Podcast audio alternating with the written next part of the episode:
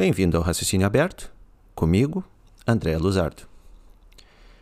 Antes de apresentar o tema e convidado do episódio de hoje, eu queria mencionar brevemente alguns números sobre o desempenho do podcast até agora e de vocês, ouvintes. Como eu já havia dito em outro episódio, é difícil julgar se o podcast está sendo útil ou não, principalmente porque a interação com vocês, ouvintes, é muito menor que com os leitores dos posts que eu publico nas mídias sociais, como no Facebook e Twitter. Mas talvez não dê para comparar exatamente posts em mídias sociais com podcast, afinal, são mídias bem diferentes. Enfim, os números que eu estou vendo aqui, em termos de ouvintes, são bem interessantes e relativamente altos, eu diria. Pelo menos para esse nível de produção, que é basicamente eu e o Garage Band. Por exemplo, o podcast como um todo, os 8 episódios que eu fiz até agora, já tiveram somados mais de 2.000 plays, ou seja, quantas vezes o podcast foi escutado. Os episódios mais escutados até agora foram o primeiro, o meu monólogo sobre a influência da ideologia política na divulgação científica, que já foi escutado 434 vezes. Em segundo lugar, vem o episódio 6, com o Fernando Cossione, que já foi escutado 349 vezes. Em terceiro e logo atrás, vem o episódio 8, com o Eli Vieira, que foi escutado 338 vezes. Já sobre os ouvintes, eu vejo aqui que 78% são homens, o que parece ser o padrão para os sites ou canais de divulgação científica. Pelo menos em todos que eu já organizei ou participei, a maioria da audiência era sempre formada por homens. Em termos de faixa etária, a mais representada, com 35%, é a que vai dos 28 aos 34 anos. E a maioria de vocês, 67%, está ouvindo pelo Spotify. Então é isso. Eu fico feliz que tenha tanta gente assim interessada e recomendo que quem ainda não fez, dê uma pausa agora e deixe 5 estrelas no Spotify, ou onde você estiver escutando. Isso aí é o que ajuda a plataforma a recomendar o podcast para ainda mais gente. No episódio de hoje, eu tive a honra de conversar sobre educação com o professor Vitor Hassi. Eu acho que todos que gostam de ciência têm também um grande interesse na educação. Mas, infelizmente, o debate sobre isso na mídia tende a ser muito pobre e, como de costume, altamente politizado. Se escuta muito pouco sobre teorias da educação, técnicas que são ou não eficazes no ensino, e outras questões sobre o embasamento teórico que, no final das contas, são o que dão um rumo para a educação. O Vitor tem uma considerável presença online nas redes sociais, onde ele costuma postar excelentes artigos e reflexões sobre o tópico da educação, que foi inclusive como eu cheguei a conhecer o trabalho dele. A gente conversou sobre educação, não só no Brasil, como também no mundo, o quanto essa área ainda engatinha em termos científicos, a formação dos pedagogos e professores no Brasil, a influência e valor do famoso Paulo Freire, a Base Nacional Comum Curricular, entre outras coisas. Espero que vocês gostem.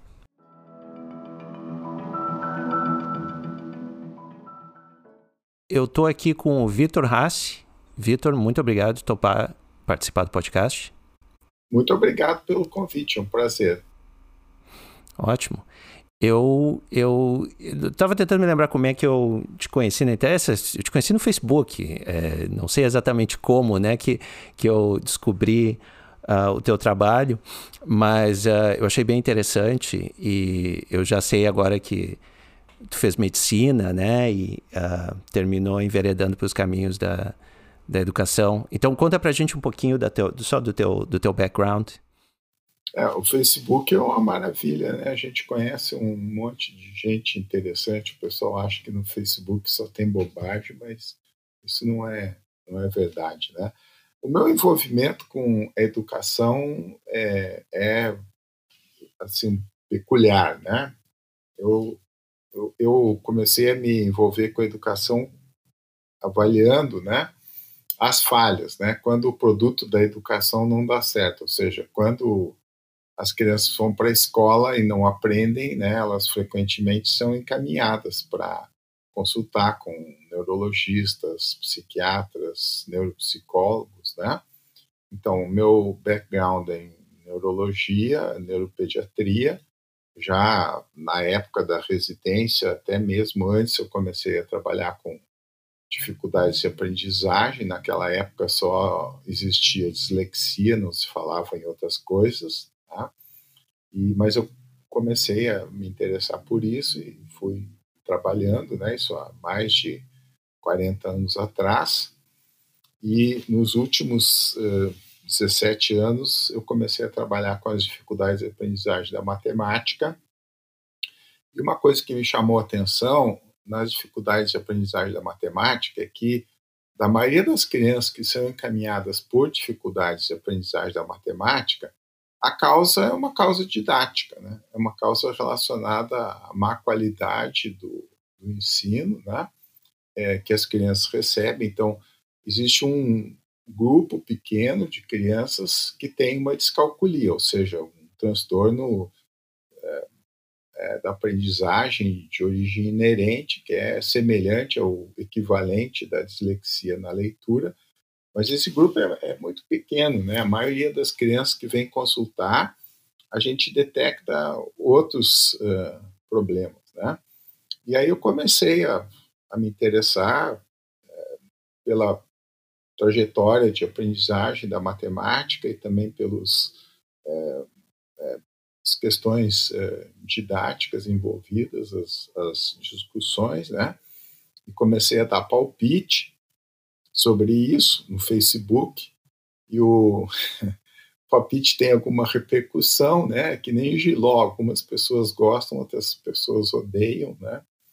E aí, né? Então, tô isso. Uma coisa que foi muito importante nessa minha trajetória foi a leitura do livro do Daniel Willingham, né, que é o Porquê os Alunos Não Gostam da Escola, que agora está na segunda edição, que eu tive o prazer, né, de fazer a revisão da tradução pela ArtMed. Willingham é um professor de psicologia experimental, lá em Charlottesville, na Virgínia, né? Então, a área dele era mais psicologia experimental hard mesmo, percepção, e aí depois ele começou a se interessar por educação, acho que em grande parte porque ele tem uma filha que tem um transtorno do desenvolvimento, alguma síndrome genética ou coisa parecida, e ele começou a ver, né, que as professoras tinham muita dificuldade de ensinar a filha dela, né?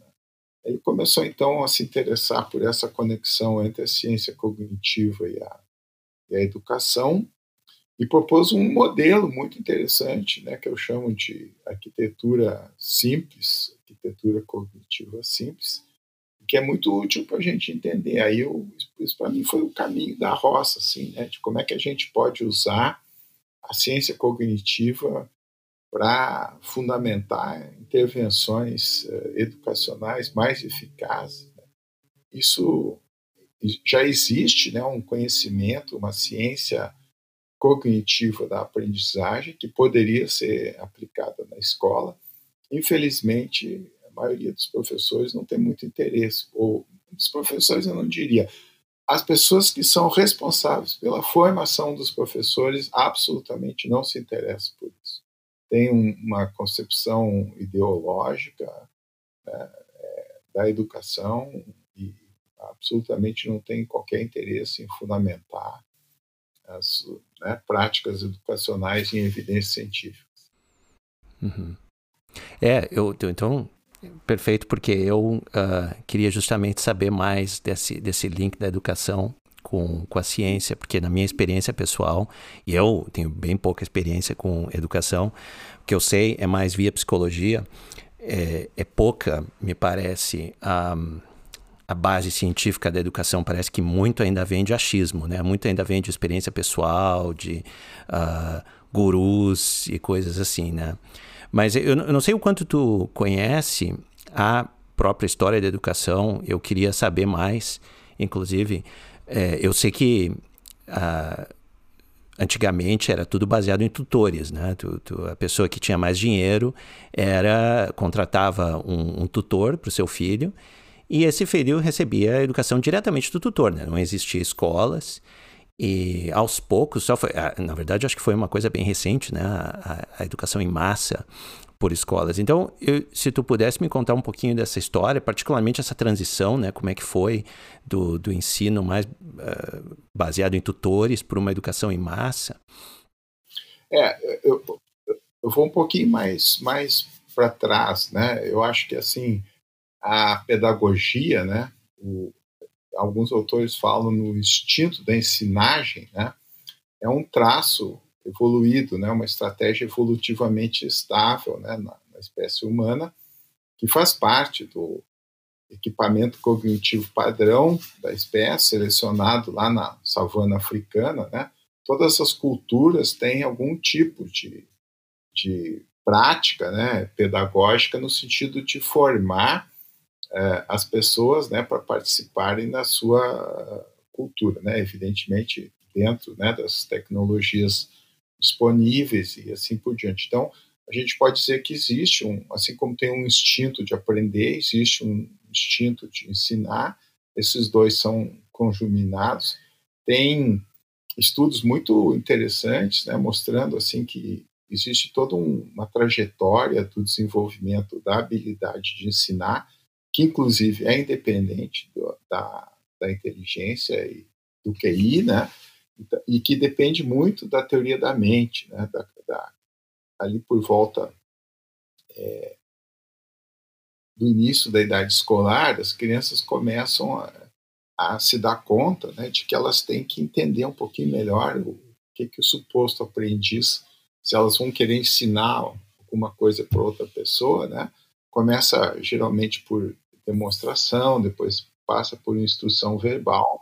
Na virada para a idade escolar, né, existe um salto qualitativo e a criança começa a entender que ela tem que ajustar a sua prática pedagógica à necessidade do interlocutor. Ela tem que ter uma ideia do que a pessoa sabe, do que a pessoa não sabe, para que ela ajuste, né?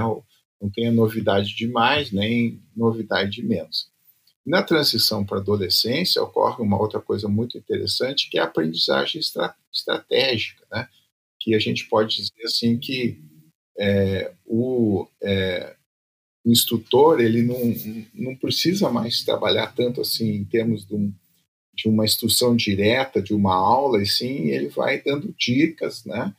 Proporcionando experiências para que o aprendiz consiga aprender as coisas mais ou menos por conta própria, né? Que ele tenha, essas experiências vão induzir determinados conceitos, determinadas habilidades, determinados aprendizagem. Então, isso é uma coisa que é um universal cultural, foi observado, né, em todas as culturas, e funciona, né, no sentido de preparar as pessoas, né, para funcionarem na cultura em que elas vivem, né? Obviamente, à medida que a cultura vai se complexificando, né, vão surgindo cada vez mais tecnologias, né? Por exemplo, aritmética, né? Então, esse processo vai ficando mais complicado. Mas eu acho que, do ponto de vista evolutivo, né, existe um processo comunicacional, existe uma pragmática, né?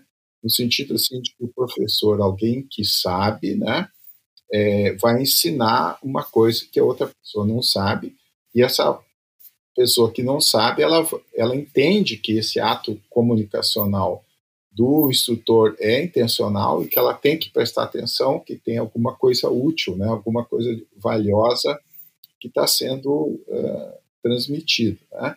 E aí, como você falou, até em algum momento aí, né, principalmente no final do século XIX, né, a educação era feita muito por iniciativa das famílias, né, era uma coisa mais doméstica, era uma homeschooling, né, e essa educação pública, né, universalização, ela começou, eu acho que a primeira, assim, projeto grande, né, foi do Melanchthon, na Alemanha, na época lá da Reforma, né, que ele, acho que foi a primeira pessoa que começou a pensar numa educação pública e universal.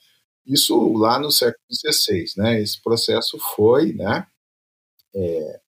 se aumentando, né, e no final do século XIX, início do século XX, na maioria dos países lá do hemisfério norte, a educação se universalizou no nível básico, né?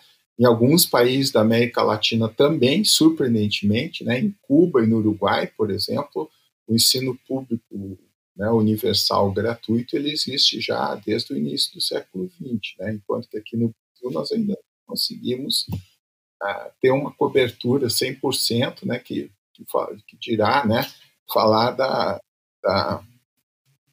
vamos dizer assim, da qualidade do ensino.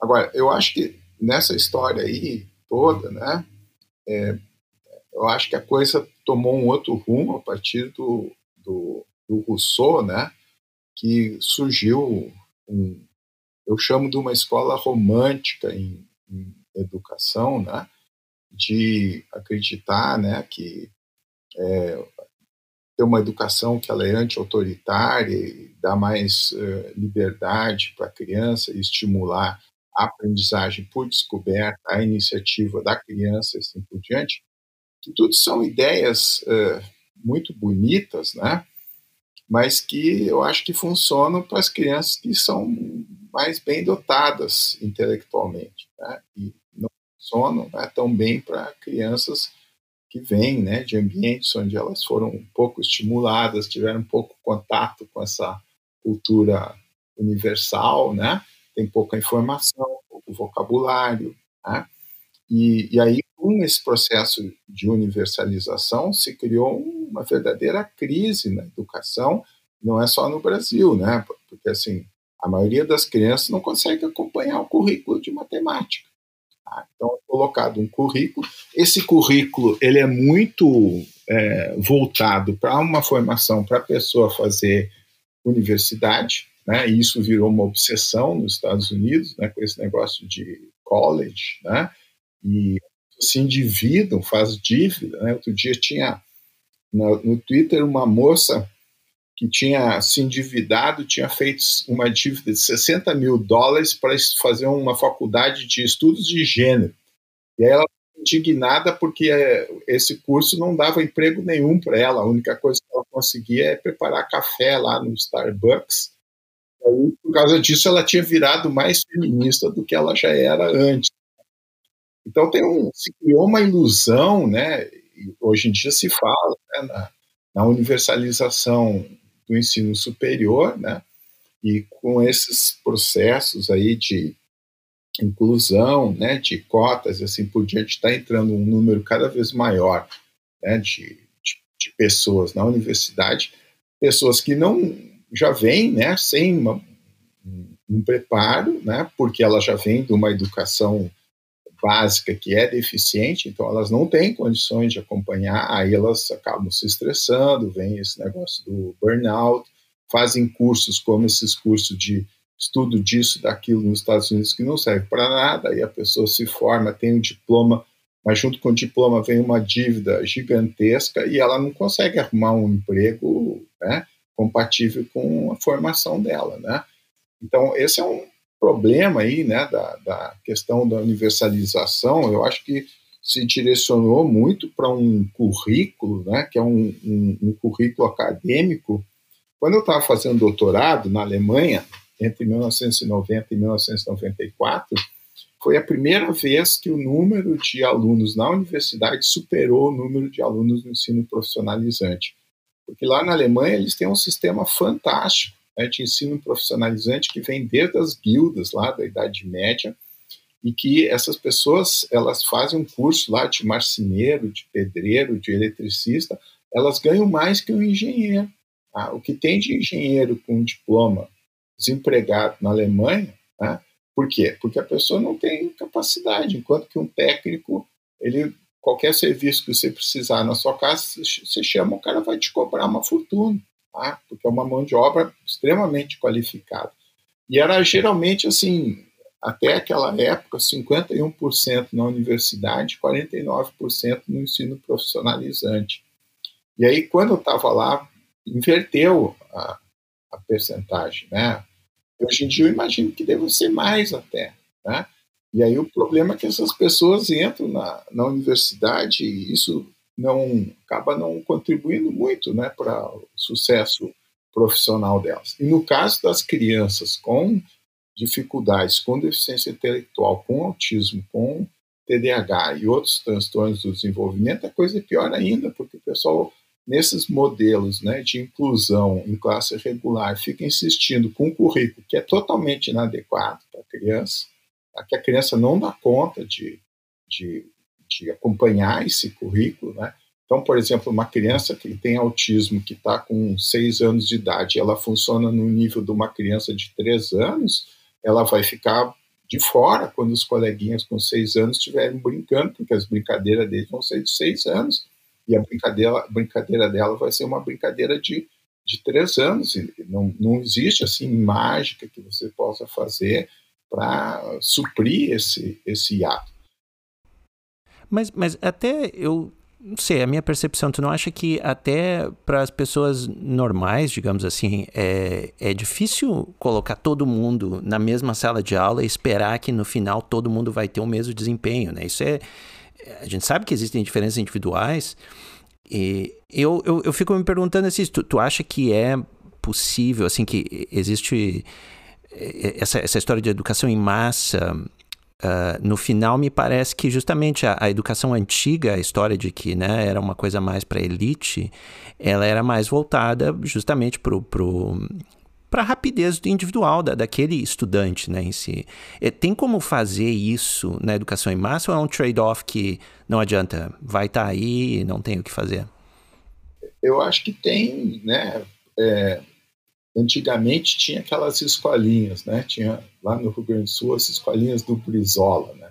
Elas tinham uma sala e uma professora e 30 alunos. E tinha alunos lá do primeiro ano, segundo ano, terceiro ano, e a professora administrava um currículo diferente para cada um dos alunos, né? Então, o aluno tinha um currículo de acordo, né, com seus interesses. Mas isso, acho que vai ficando cada vez mais difícil, né? Inclusive porque eu acho que não existe uma cultura, né, de valorização da educação, né, também, né? Então tem os problemas do sistema educacional, da formação dos professores, das condições de trabalho, né?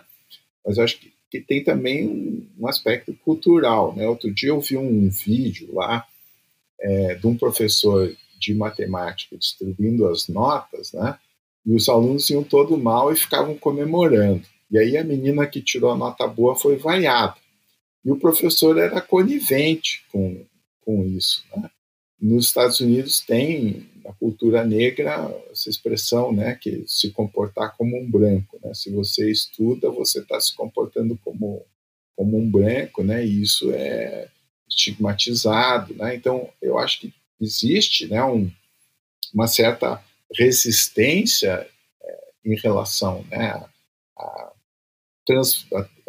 transmissão do conhecimento, e essa resistência ela vem, né, tanto da população que não tem, o aluno não tem nem ideia do que ele não sabe, do que ele precisaria aprender, da diferença que faria ele ter acesso a determinados bens culturais. E existe uma postura ideológica, né, na área da pedagogia, né, no sentido de que né, é do mal, né, que você não deve transmitir conhecimento, que você não deve ensinar a norma culta para escrever, né? E isso leva, assim, né, uma banalização do currículo, né?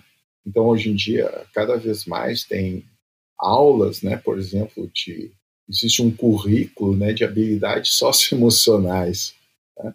Então fica gastando um tempão, né, com coisas, né, que currículo tradicional lá dos Estados Unidos, que o pessoal fala nos 3 R's, né, que é o Reading, Writing and Arithmetics, né?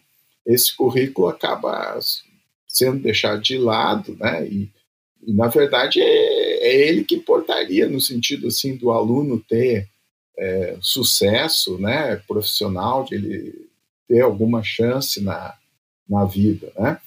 E, aliado a isso, tem uma infantilização, né, do currículo, né? O Theodor Dalrymple é um cara que fala muito sobre isso, né?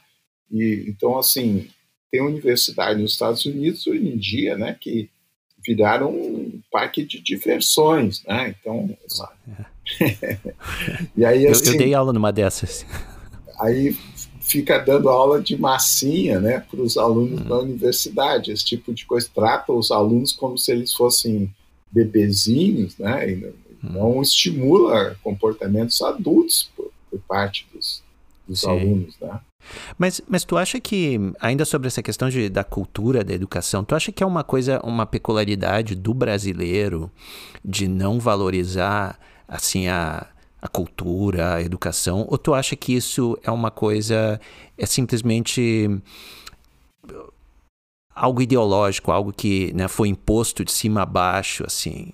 Ou tu acha que vem de baixo para cima? Minha experiência com a população de baixa renda no Brasil, a gente teve esse ambulatório aí, 12 anos, né? Então, os pais vêm procurar, né, atendimento, porque as crianças estão tendo dificuldade.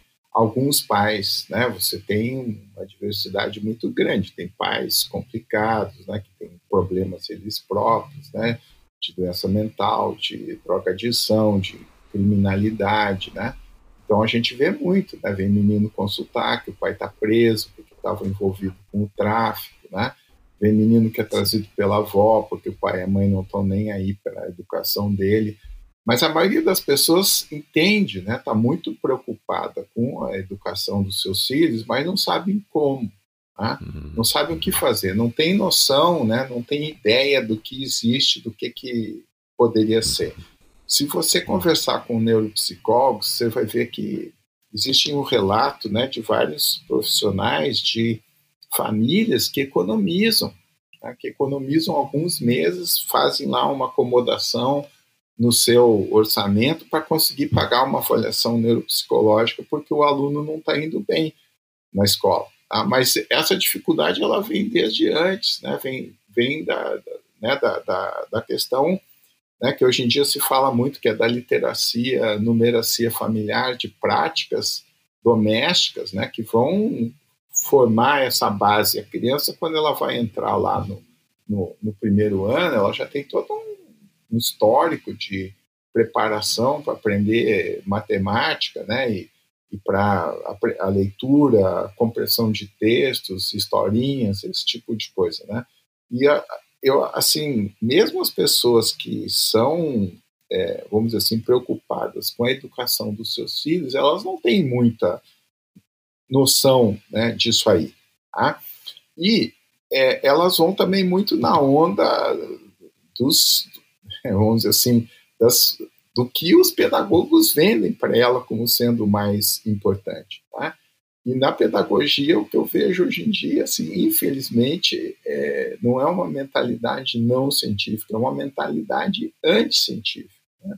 Com essas ideologias pós-modernas, né, de reduzir todas as questões humanas a relações de poder, né, e, vamos dizer assim, a desconstrução de formações discursivas, né, esse tipo de coisa. As pessoas, você vê assim, né, às vezes empresários, né, fundações que financiam iniciativas educacionais que não têm o menor fundamento. Essas pessoas, esses empresários, eles não são especialistas, eles vão... Tem a boa intenção e o dinheiro, mas só isso. O dinheiro, mas e eles vão na onda, né, dos supostos especialistas, né? Que, na verdade, não estão a fim de transmitir conhecimento, que tem um desprezo profundo pela cultura, pela civilização ocidental, e que estão mais a fim de problematizar, né? De botar fogo no circo, né?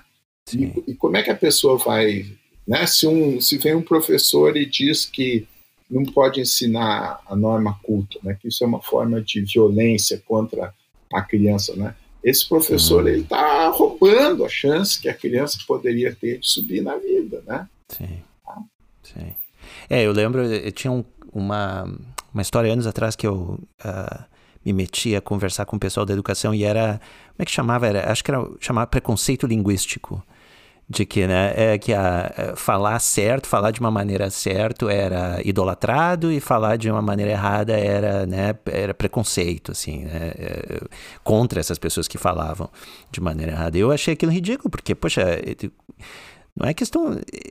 Existe o falar certo e o falar errado, né? E se a pessoa aprende a falar errado, ela não vai entender os livros, ela não vai aprender a se expressar bem, né? Ela não vai conseguir um trabalho, sei lá, escrever uma carta para o trabalho apropriada e coisas assim. Tem várias, como tu mesmo disse, né? Vai ter um efeito negativo na produtividade dela. Existem, né, determinados registros linguísticos, né, são marcadores, né, de classe social, né? Por exemplo, no meu caso, né, eu nasci lá na colônia do interior do Rio Grande do Sul e a uma certa idade eu tive o acesso à educação que tinha lá na minha época, né?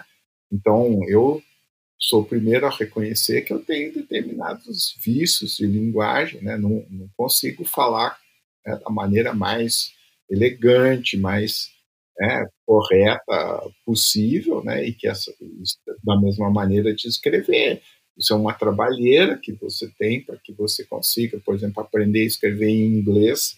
Eu levei anos a conseguir aprender a escrever um paper que o pessoal não manda de volta simplesmente porque o inglês está uma porcaria, né?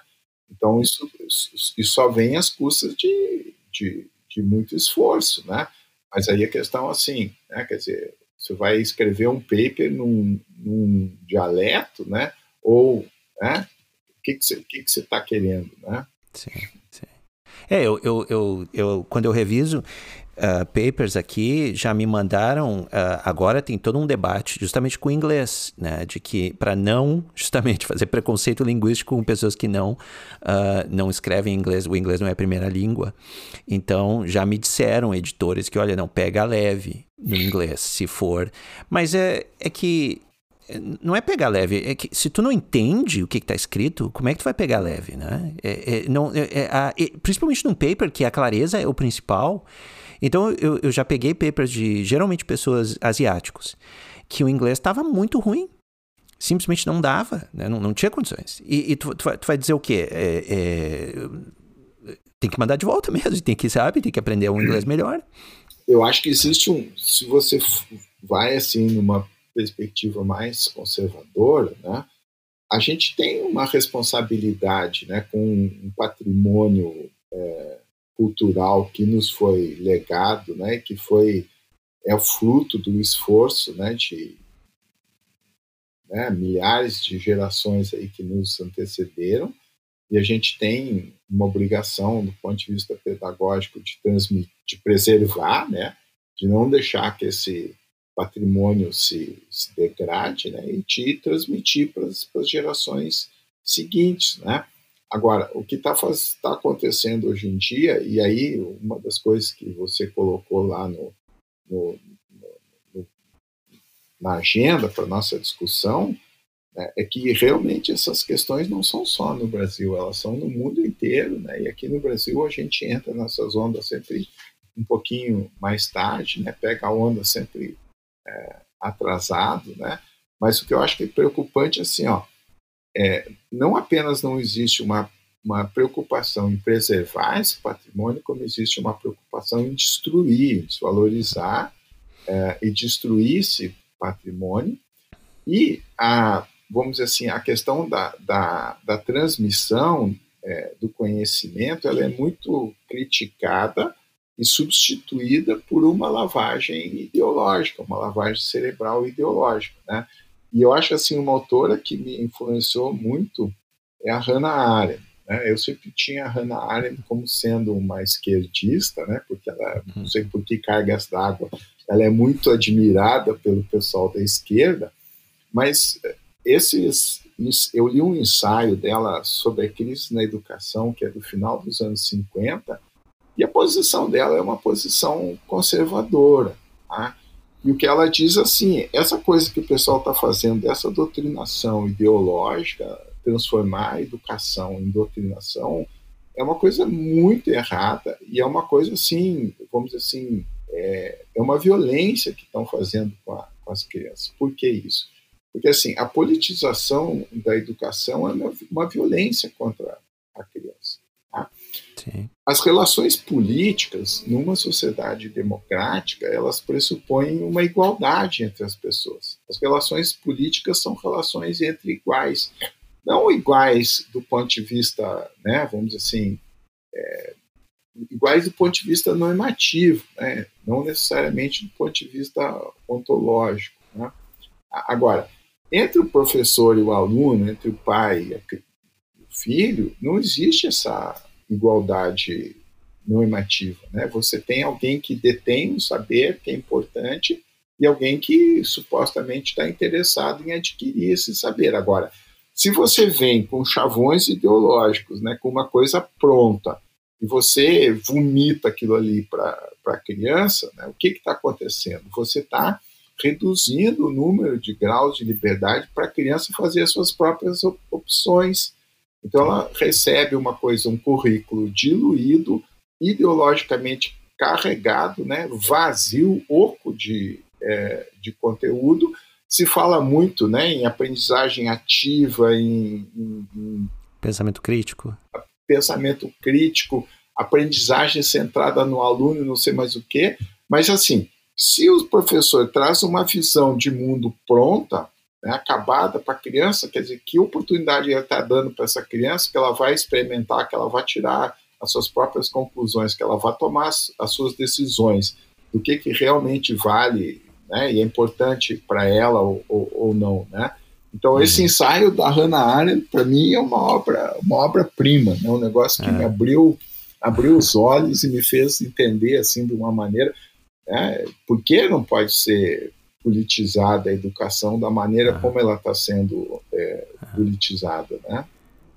Eu faço uma analogia com a religião. Eu acho que é muito parecido, né? A gente não quer...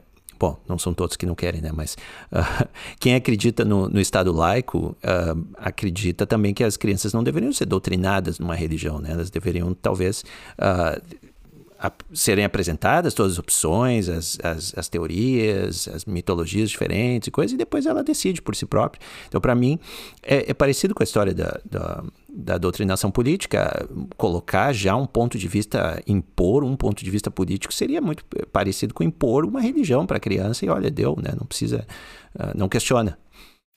O que é irritante na história toda é que as pessoas que fazem isso são as pessoas que têm todo esse discurso, né, da autonomia, né, da construção do conhecimento e do não sei mais o que, né? Não, é verdade. É uma ironia. Mas nós vamos entrar no aspecto mais ideológico, mas antes eu queria que tu me ajudasse a fazer um diagnóstico da educação no Brasil, porque depende com quem a gente fala, né? A educação é horrível, a educação não é horrível. Então, eu não sei. Eu queria tentar entender melhor onde é que ela se situa, comparado com outros países, né? Obviamente, porque não dá para... É sempre relativo. O que tu acha? Tu acha que a gente está realmente muito mal? Que critérios tu usa? Tu usa, por exemplo, o PISA? Como é que a gente se situa no panorama mundial em termos de educação? Nós ficamos muito mal, né? Assim, e a educação no Brasil ela é péssima, não só no nível fundamental, mas no nível da universidade também, né? O PISA, eu acho que é um critério bem interessante, né? Se você pegar os resultados do PISA, você vai ver que dois terços dos jovens brasileiros não conseguem ter um desempenho em matemática mínimo, né, considerado necessário para a sobrevivência, adaptação psicossocial na sociedade de conhecimento. Agora, quando você começa a fazer comparação entre os países, você vai ver que o percentil 70 no Brasil vai corresponder ao percentil 8, ao percentil 10 na Finlândia. Tá? Então, aqueles meninos que têm um desempenho em matemática, né, compatível com o diagnóstico de discalculia, né, que dentro lá da Finlândia, de um modelo de resposta à intervenção, que as crianças vão sendo triadas e passam por diversos processos de intervenção, quando chega com 15 anos, tem aquele grupo lá que não consegue chegar no nível 2 do PISA, que são as crianças que correspondem, né, ao diagnóstico de discalculia. Então, você vê assim, o desempenho dos nossos jovens brasileiros, né? Se você fosse usar a régua finlandesa, 70% deles teriam discalculia, né? Então, agora, a coisa não é só na universidade, no ensino fundamental e médio, né? Na universidade também, né? E aí eu posso falar pela minha experiência pessoal, né? Quer dizer, eu sou uma pessoa que sempre fui dos primeiros da turma, né? No colégio, no vestibular, estudei no melhor colégio de Porto Alegre, assim por diante, fiz a melhor faculdade que tinha disponível para mim, né? Quando eu cheguei na Alemanha, foi um baque, né? Eu comecei a me comparar com os meus colegas de doutorado, e em alguns aspectos eu levava alguma vantagem, né?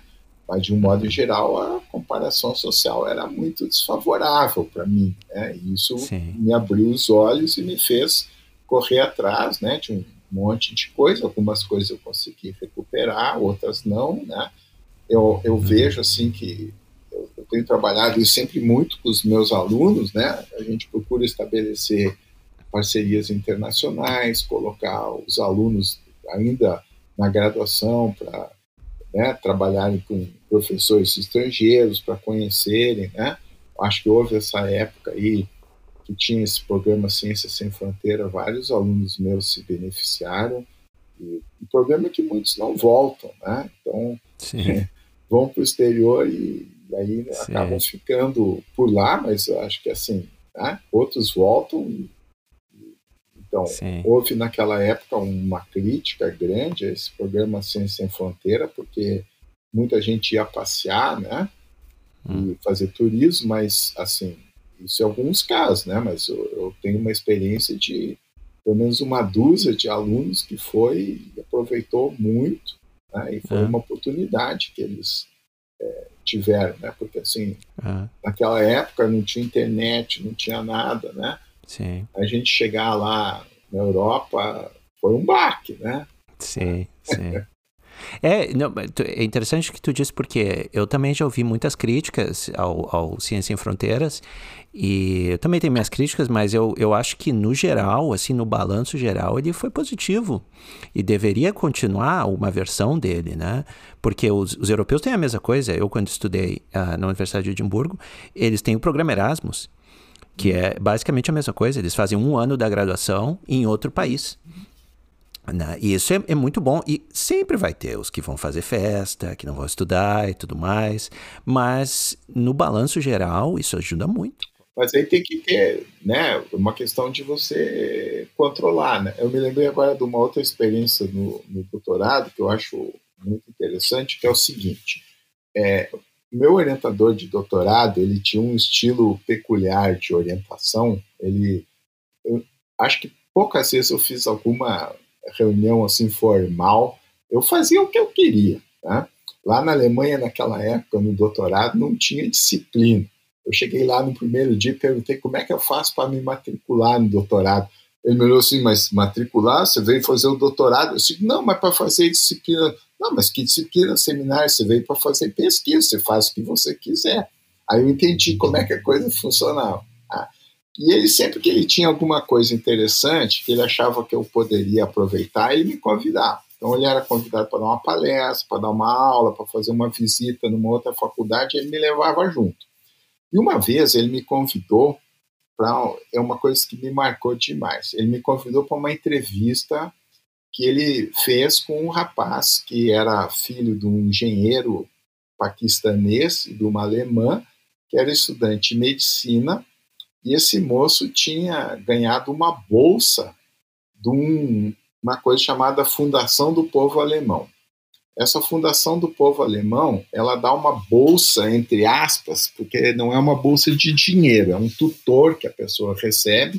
No caso, o tutor foi o meu professor desse moço, né? E eles dão uma série de oportunidades para a pessoa, e o objetivo é formar pesquisadores que tenham um nível de prêmio Nobel. Tá? Então, esse moço ganhou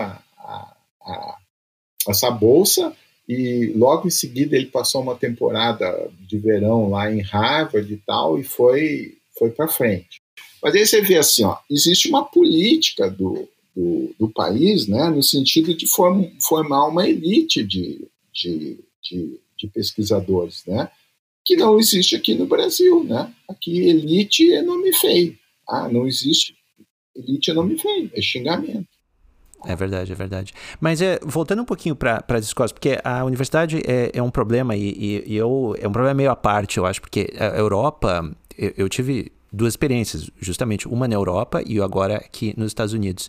E eu me surpreendi com a diferença. É muito diferente. Na Europa, sim, e particularmente na Alemanha, a Alemanha é famosa pelo rigor na universidade. Mas aqui não. Aqui a universidade dos Estados Unidos, eu diria que até é menos rigorosa que no Brasil. Eu acho que eu levaria mais a sério um estudante brasileiro, formado numa universidade brasileira, dependendo do curso, obviamente, mas que um estudante formado numa universidade dos Estados Unidos. Depois que eu fui entender por que para entrar no pós-graduação aqui nos Estados Unidos, tem que fazer todos aqueles testes, GRE, não sei o quê. É por causa disso, porque não dá para te acreditar no diploma da universidade americana. Não presta. É tudo mentira. As notas que eles dão são falsificadas, são mexidas. Eu tive o chair do meu departamento aqui de psicologia na Boston University, me ligou e me disse, não, André, tu precisa basicamente aumentar essas notas aí. Porque... A famosa grade inflation, né? Grade inflation, exatamente. E eu estava dando aula de estatística, e eles se recusavam, meus estudantes, assim, apavorados de que como é que pode ser que vai ter cálculo na prova, como é que eles iam resolver, assim... Foi um baque para mim, porque em Edimburgo também, Edimburgo era... rigoroso, e não tinha tu tentar fazer uma barganha com o professor para, sabe, diminuir a prova, deixar a prova mais fácil, coisa assim. Não, o professor nem falava contigo. Aqui tem. Aqui o professor dá pontos extra, faz coisas, eles... É outra interpretação. Mas então, voltando para... Tem como a gente colocar o dedo, assim, dizer, olha, o problema da educação do Brasil, educação fundamental e média, é esse aqui. Seriam as escolas... Seriam a formação dos professores, ou é tudo junto? Eu acho que é a formação dos professores, né? Porque os professores saem muito mal preparados, né? Do curso de pedagogia. Eles, quando vão para a prática, eles se dão conta que eles estão mal preparados, né? E aí eles saem correndo atrás de alternativas de formação, né? Que são os famosos cursos de especialização que estão na moda, né? Neurociência e educação, neuropsicologia e educação, e que não é só no Brasil. Na Argentina, por exemplo, eu conheço uma pessoa lá que já comentou isso comigo diversas vezes, né? Cursos esses, assim, que, por sua vez, né, eles têm pouco a ver com a educação. O que é a neurociência? A neurociência educacional, ela é uma área nova, muito promissora, mas ela tem muito pouca coisa para oferecer na sala de aula, né?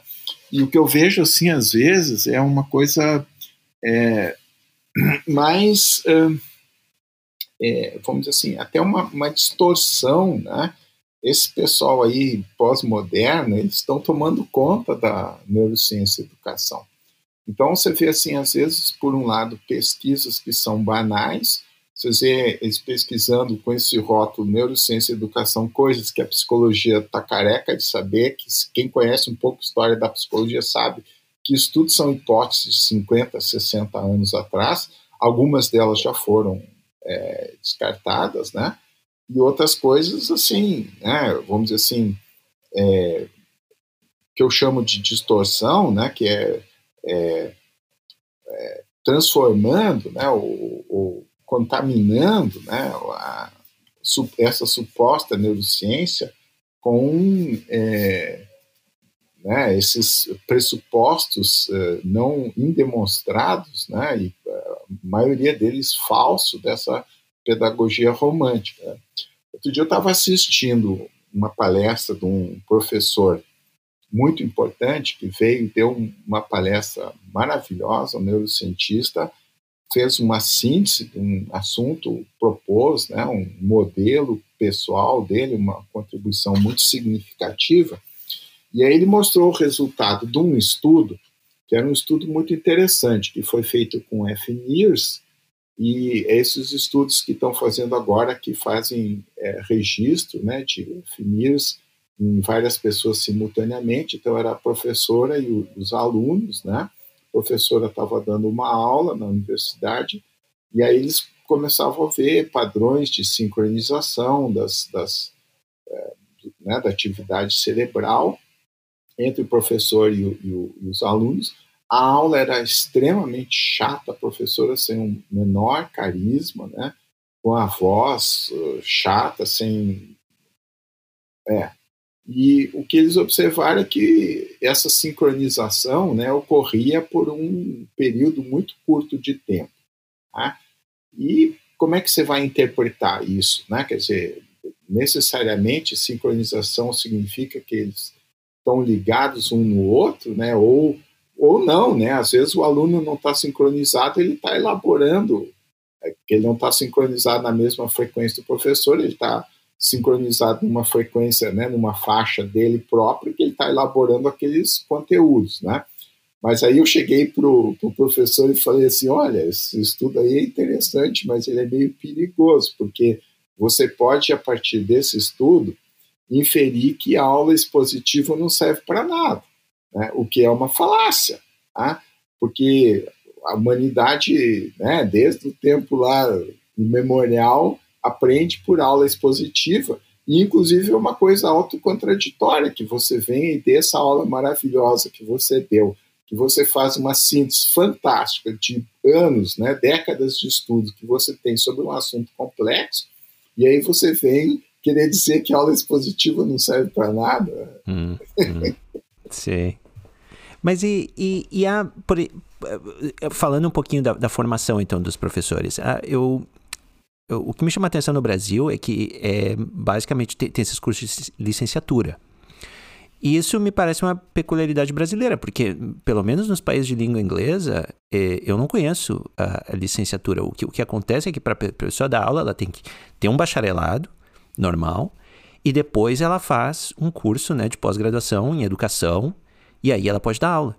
Porque no Brasil, esse curso de licenciatura, ele veio por quê? Porque simplesmente estava faltando professor, eles precisavam botar professor rápido, foi alguma coisa assim nesse sentido? Eu não sei te dizer historicamente, vamos dizer assim, qual é a origem disso, Mas, assim, a licenciatura permite, O bacharelado, por exemplo, em biologia, química, física, não te permite dar aula. Você tem que fazer o bacharelado ou fazer direto a licenciatura, Eu sei que existe uma carência muito grande, de professores, principalmente nessas áreas aí de ciências, de biologia, de química, de física, Tem uma carência muito grande, Mas eu acho que a dificuldade, da formação vem de uma rejeição, do método científico, do teste de hipótese, da pesquisa quantitativa, E, assim, a maior frustração que tem... Estou fazendo um projeto sobre o impacto da pandemia na educação, E aí, no mundo inteiro já existe meta-análise sobre isso internacionalmente, E aí você vai ver a literatura brasileira sobre isso, É assim, só palpite.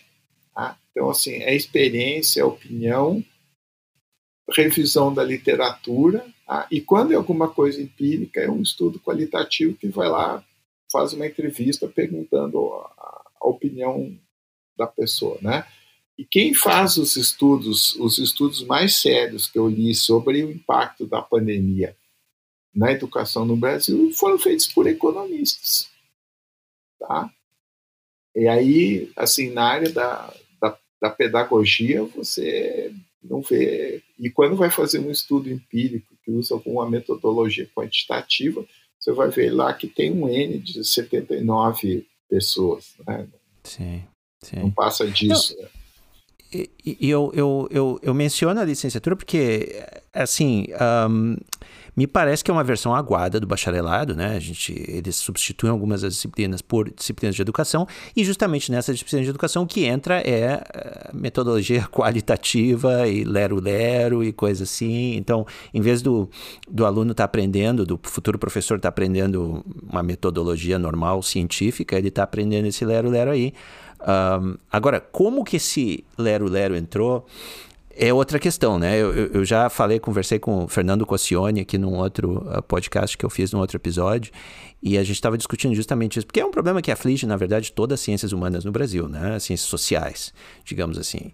E a educação, eu vejo que, particularmente, eu fiz uma disciplina, enquanto eu fiz um mestrado em psicobiologia na USP, Ribeirão Preto, e parte desse mestrado... eu tinha que fazer uma disciplina porque eu estava ganhando a bolsa da CAPES, acho que era esse o requisito. E era uma disciplina de pedagogia no mestrado. E eu fiquei chocado, Vitor, com a professora que estava dando aula, era assim, ela tinha uma verdadeira ojeriza a qualquer mensuração, a qualquer ideia, né, de mensurar o desempenho escolar ou de avaliar os estudantes, de qualquer maneira mais científica. E aí ela trazia às vezes convidados, e se eu não me engano esses convidados era gente do MEC, era gente que fazia os livros textos e que estavam envolvidos mais na educação, e era aquele lero-lero pós-moderno assim, de livro, aquele Derrida, Deleuze e não sei o que, o cara citava, sabe, como é que era o devir do não sei o que. Eu fiquei chocado que isso era a única abordagem que eles falavam nesse curso. Então eu queria te perguntar se é tão ruim assim mesmo, a minha impressão é fidedigna, ou isso aí é pouco? Eu acho que infelizmente corresponde à realidade, né? E esse pessoal, ele é hegemônico, eles são autoritários, né? Eles falam muito em diversidade, mas eles suprimem, cancelam, né, qualquer opinião divergente. E eu acho que o exemplo, né, que você pode ter disso, né, é o Ministério da Educação, né, atualmente. Né? A atuação do Ministério da Educação do Brasil durante a pandemia foi um fiasco. Né? Por vários motivos, tá? Entre outros porque existe uma oposição do sistema educacional tão forte ao atual governo que ele não tem liderança, não tem condições, né? Quer dizer, face a um evento, né, dessas proporções, haveria necessidade de uma liderança que tivesse a capacidade de congregar esforço em torno de um objetivo, né? Então, o que se fez aqui no Brasil, do ponto de vista da pandemia? Né? Se optou por programas de ensino à distância pela internet, que levaram de 4 a 6 meses para serem implementados, as escolas permaneceram fechadas, e programas extremamente ineficientes, porque os professores não sabiam como usar essa tecnologia, e mais de 70% dos alunos só têm acesso à internet pelo celular. Né? Então, era uma coisa fadada ao fracasso. Né? E, enquanto isso, a gente tem aqui no Brasil uma ferramenta de comunicação de massa, que é a televisão, que é extremamente eficiente, que o país tem toda uma experiência de telecursos à distância, tá? Inclusive com material didático já preparado, poderia ter aulas mais dinâmicas, né? Mas para você fazer uma coisa dessas, né, quer dizer, o governo até tem uma cadeia de TVs públicas, né, TV educativa, TV cultura, e assim por diante, mas o governo tem um monopólio, ele poderia exigir, né, horas de acesso à TV privada para promover esse tipo de coisa. Mas você acha que o governo teria condições, liderança para fazer isso? Não. Tá? Então, assim, na área da saúde, houve aí uma decisão judicial no sentido de que não podia ter uma política central coordenada, né, que a política devia ser definida no nível dos estados. Na área da educação não houve nada disso, mas que eu saiba, o governo nem tentou fazer qualquer coisa desse tipo. Então a coisa ficou acéfala e tal desastre. Assim, em São Paulo, o ano passado, a Secretaria de Educação fez um estudo amostral com o SAEB e eles viram que as crianças do 5º ano regrediram 10 anos de desempenho em leitura e 14 anos de desempenho em matemática. Tá? E o outro exemplo disso é o Ministério da Educação. Tá? O Ministério da Educação, a única coisa que, na minha opinião, prestou, funcionou nesses últimos anos foi a Secretaria de Alfabetização, que desenvolveu uma política fantástica de alfabetização. Tá? E, assim, você pode gostar, da pessoa não gostar, mas eles convidaram, eu tive a honra, né, de participar do grupo, né, de peritos que deu, né, a base teórica, né, foi feita uma reunião em 2018, depois um grupo de trabalho, saiu esse documento aí, que é o RENAB, né, o Relatório Nacional de Alfabetização Baseada em Evidências, né, fizeram várias coisas interessantes, cursos de formação de professores, né, e até programas assim, de estimular a literacia familiar, né, para pais, né? Existe uma política que é uma política cientificamente fundamentada, mas a questão é assim, como é que você vai... o governo não tem poder, não tem condições de implementar essa política, porque a resistência é tão grande, então essa política ela é oferecida, né, quem quiser aderir, adere, quem não quiser aderir não é obrigado, né? E a coisa não acaba que não muda mesmo, né? Fica nessa, sim. Muito se fala, agora que a gente entrou na politização, muito se fala do Paulo Freire, né? Eu até, antes desse episódio, eu peguei o livro dele da Pedagogia do Oprimido só para dar uma folheada e ver o que tinha ali. Eu já tinha lido trechos, mas assim... Uma coisa que eu queria te perguntar é tão popular mesmo? Porque eu tenho minhas dúvidas. Eu imagino que o pessoal gosta de citar, mas ninguém leu, né? E a outra coisa é que se tem alguma validade, tem alguma coisa que presta dali, porque eu, na minha leitura superficial, notei o lero-lero, um lero-lero, assim, gigantesco. O cara não consegue se expressar sem usar aquelas palavras, como é que é? Criar e recriar. Sabe, sempre ele colocava re nas coisas e era só citação de Marx, de Hegel. Eu não vi nada ali que prestasse. Falaram alguma coisa da palavra geradora na alfabetização que pareceu ok, né? Mas então a educação brasileira é tão influenciada pelo Paulo Freire assim, ou o pessoal só gosta de citar? E segundo, tem alguma coisa que presta no Paulo Freire ou é só lero-lero mesmo?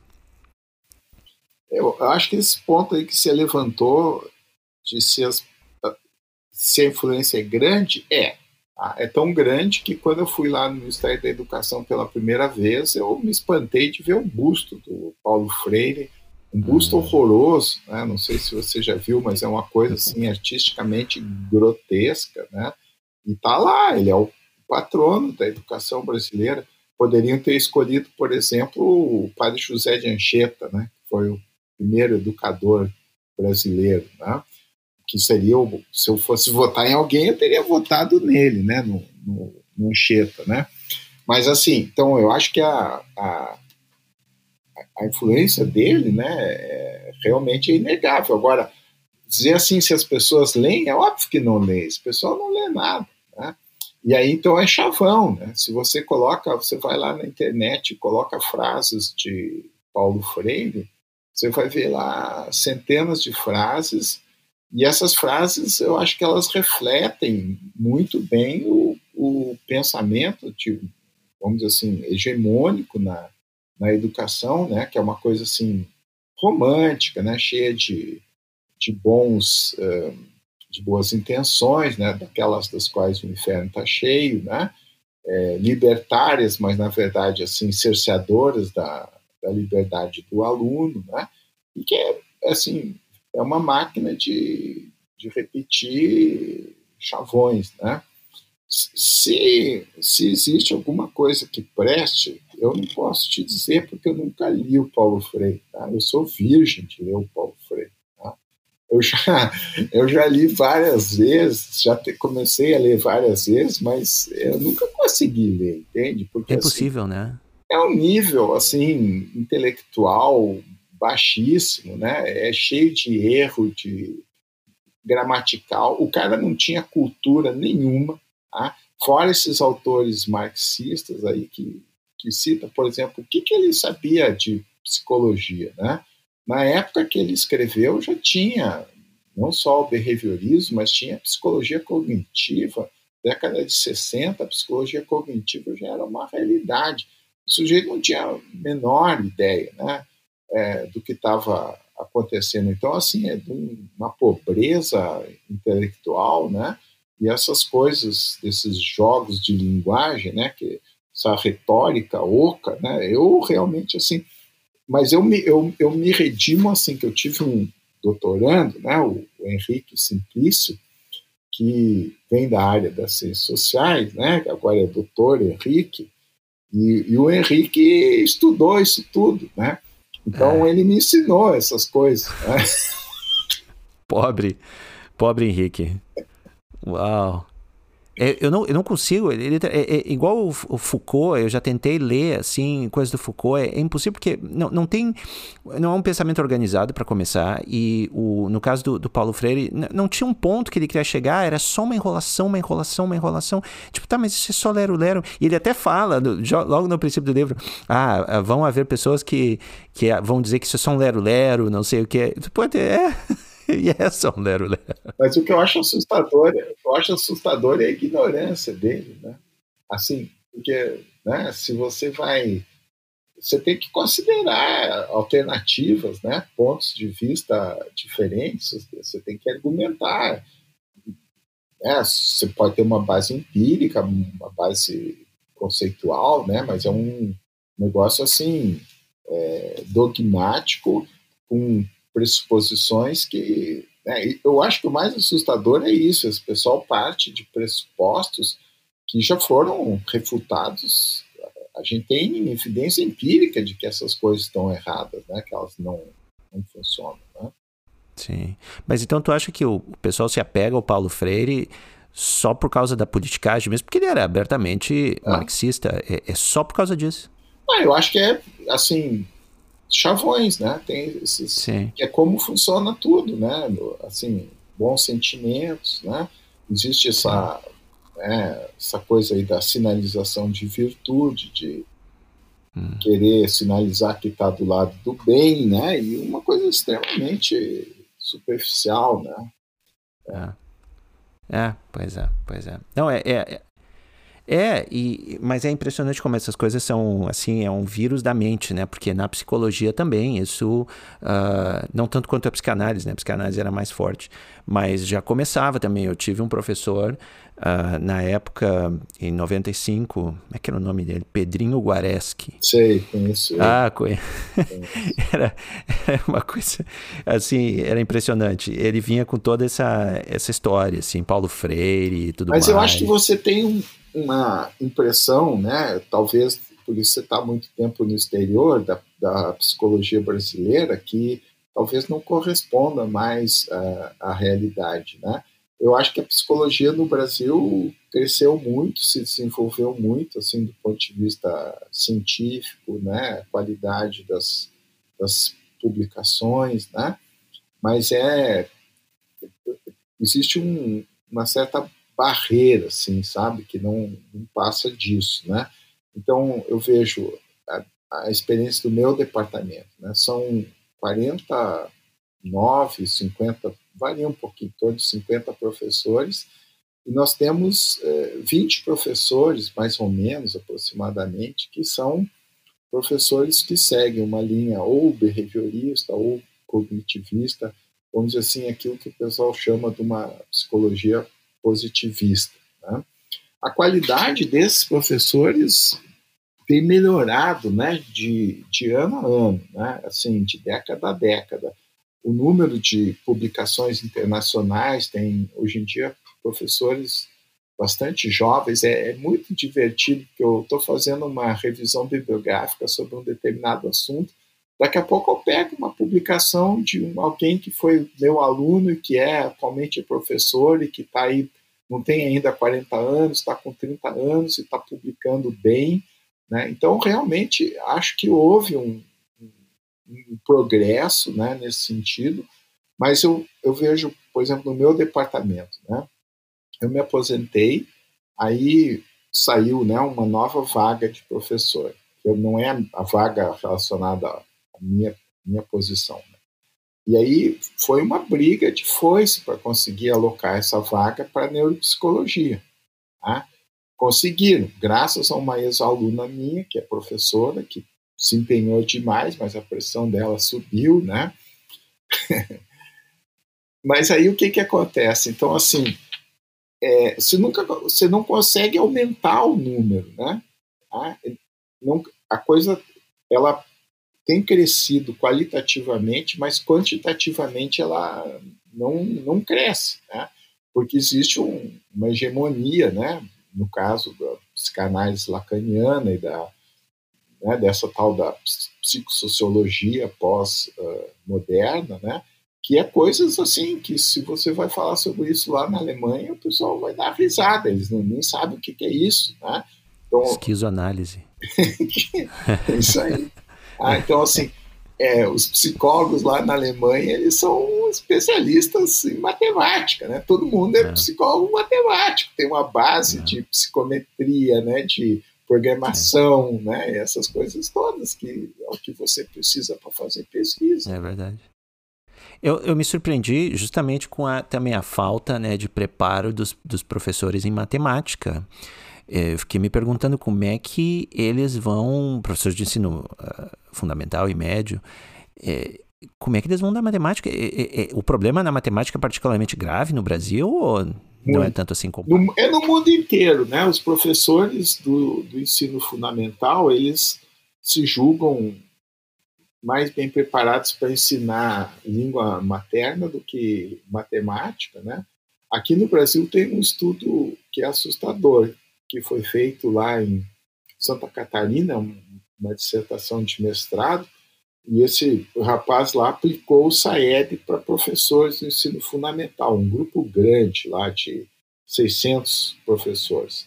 O que é o SAEB? O SAEB é uma prova de desempenho que o governo brasileiro faz, ela é uma prova censitária que é aplicada no quinto, no nono e no primeiro, no ensino médio, tá? Então, é um instrumento que também foi uma coisa extremamente difícil de implementar, mas que eles conseguiram, né? E que é um instrumento que eu acho ele bastante criticável por diversos motivos, mas é a régua que tem para medir. Tá? E a maioria dos professores, 60%, não dá conta de ser aprovado no SAEB do quinto ano. Tá? E, então, aí, né, realmente é complicado, né? Putz. Eu queria te perguntar, essa nova Base Nacional Comum Curricular, que eu já ouvi o pessoal da educação comentando, eu até baixei, dei uma olhada. Eu queria que tu explicasse mais ou menos para que serve. E a minha leitura que eu fiz é que dá uns princípios assim básicos, né, norteadores da educação. Eu notei algumas palavras políticas ali que eu achei meio estranho, aqueles, obviamente, né, os chavões da equidade, inclusão e coisas assim estavam ali, mas eu não vi nada assim muito escancarado, então não sei qual é a tua opinião sobre essa BNCC, isso é positivo, negativo? Eu acho que é extremamente negativo, tá? E acho que assim, o que eu que eu sei, né? Eu não sou muito conhecer lá do Ministério da Educação, mas eu acho que o atual governo até, se pudesse, e algumas pessoas também lá no Conselho Nacional da Educação, se pudessem, não adotariam esse sistema, mas aí vem de novo essa questão das relações de poder, né, ou hegemonia. Foi gasto tanto dinheiro nesse negócio, que é fortuna, você não sabe, o que as pessoas investem, aí tem toda uma corrupção em cima dessa história, né, que chega num determinado ponto que fica difícil, né, você já investiu tanto numa determinada coisa que fica difícil voltar para trás, tá? Então, assim, esse BNCC começa pelo nome, né? O nome é uma aberração gramatical, né? Base Nacional Comum Curricular, quer dizer, isso é uma salada de palavras, né? A coisa toda é ideologicamente enviesada, né? É também puro lero-lero, só boas intenções, e tem vários problemas, assim. Eu vou discutir dois problemas que eu acho que são os mais graves, tá? Um problema que eu vejo é a questão do currículo não ser hierarquizado, tá? Então, por exemplo, na área que eu conheço melhor, que é a área de aritmética, né, existem vários estudos mostrando que a aprendizagem da aritmética ela segue uma determinada trajetória, tá? Que a criança tem, ela vai intuindo e vai sendo ensinada uma série de conceitos e de habilidades, e existe uma certa hierarquia nesse negócio, tá? E, assim, para que ela vá adiante, ela tem que dominar determinadas coisas para depois ir adiante. Ah, então, essas coisas elas são sequencialmente organizadas numa determinada hierarquia. Essa hierarquia é uma coisa mais ou menos universal e ela é a mesma, independentemente da criança ter inteligência mais alta, ter inteligência mais baixa, ter deficiência intelectual, né? Então, é uma coisa assim que ela... não existe uma diferença qualitativa, né? A criança mais inteligente ela vai mais rápido, a criança menos inteligente ela vai fazer o mesmo percurso. Então, na Alemanha e nos Estados Unidos, existe uma tendência, né, de fazer esses currículos organizados em termos de trajetória, né? Tem vários pesquisadores que têm propostos esses currículos, né? E eles são extremamente eficientes. A gente está trabalhando com um modelo desses aqui, né? E a gente está vendo que as crianças brasileiras, elas seguem, né? Elas têm as mesmas intuições que as crianças alemãs. Esse modelo que a gente está usando é um modelo alemão. Então, existe essa coisa, assim, de que não tem uma hierarquia, né? De coisas que você, para ir adiante, você tem que... Se você não dominou determinadas coisas, você não mais básico, você não pode pegar coisas mais complexas. Na área, né, da língua portuguesa é a mesma coisa, tá? Então, assim, para você, na aprendizagem da leitura, existe um modelo que é chamada teoria simples da leitura, que ela é extremamente atraente. Então, ela postula que você primeiro tem que aprender a ler as palavras isoladas. Para você compreender, você fazer uma leitura com compreensão, você tem que ter fluência de reconhecimento visual das palavras isoladas e vocabulário. Porque se a leitura não for fluente, como é que você vai trabalhar a compreensão? Tá? Então, existe uma hierarquia. Vamos dizer assim, nos primeiros anos, a criança tem que trabalhar a questão da fluência de leitura de palavras. Por quê? A partir lá... Quer dizer, não é que ela não vá trabalhar com compreensão antes, mas é a partir do terceiro, quarto ano que o pessoal fala assim, aprender a ler e ler para aprender. Então, ler para aprender exige uma compreensão leitora, daí você vai usar a leitura para aprender geografia, história, outras coisas. Então, o que acontece? O pessoal não acredita nisso, né? Eles acham que você trabalhar a fluência de leitura é treinamento, que isso é bitolação, que isso é uma violência para as criancinhas, né? E eles já começam a trabalhar com questões da compreensão em vez de trabalhar com a compreensão narrativa, né, com aquelas coisas lá do jardim da infância, né, que, por exemplo, a gramática narrativa. Narrativa é uma forma de conhecimento biologicamente primária. Nas culturas que não são letradas, é através das narrativas que são passadas de uma geração para outra que o conhecimento está acumulado. Então, nós temos até uma coisa instintiva, né, de entender como é que a narrativa funciona. Aí eles vão lá e começam a trabalhar assim, propaganda, verbete de dicionário, noticiazinha de jornal. Pega um menino que ele nem sabe, né, que as letras representam os sons e botam ele para ler um verbete de dicionário. Aí ele faz isso num dia. No dia seguinte, ele vai fazer vai ver um anúncio num folheto. Então, a criança ela não consolida nenhuma gramática textual, ela não consegue construir um esquema textual, porque assim, para você compreender, você tem que também ter um esquema, você tem que conseguir antecipar como é que o texto é organizado, o texto ele tem que ter começo, meio e fim. Então eles já começam a trabalhar questões relacionadas com a compreensão de texto quando a criança não consegue ainda nem decodificar. Então, esse é um problema, tá? Que é o problema da hierarquia do currículo. E junto com isso também tem coisas, né? Currículos muito difíceis, tá? Que nos países que vão bem na matemática, se você for lá na Finlândia, você vai ver que as crianças aprendem no primeiro ano coisas bem, bem, bem fáceis. No primeiro ano eles aprendem até o número maior que eles trabalham é 20. Tá? E aqui já começa com números das dezenas. As crianças não têm como pegar isso. Tá? Então, tem essa questão da hierarquia. A outra questão é a questão do currículo organizado em termos de competências. Tá? Esse modelo, a BNCC não é original nem nisso. Tá? Esse modelo do currículo organizado em termos de competências é o que a Unesco preconiza. Tá? Então, a Unesco recomenda isso aí para os diversos países.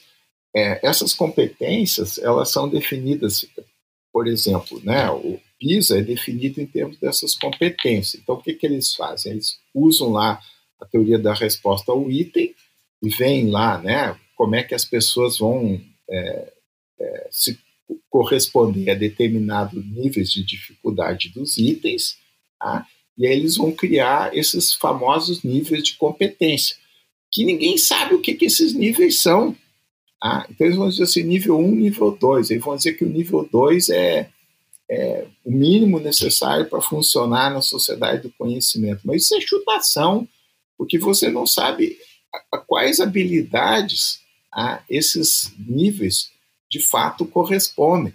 Você não tem como medir isso. Como é que você vai implementar um currículo baseado em competências se você não sabe o que são essas competências? E aí, então, assim, isso é um samba doido, né? Como é que você vai trabalhar isso aí? A pobre da professora, como é que ela vai implementar um currículo desse?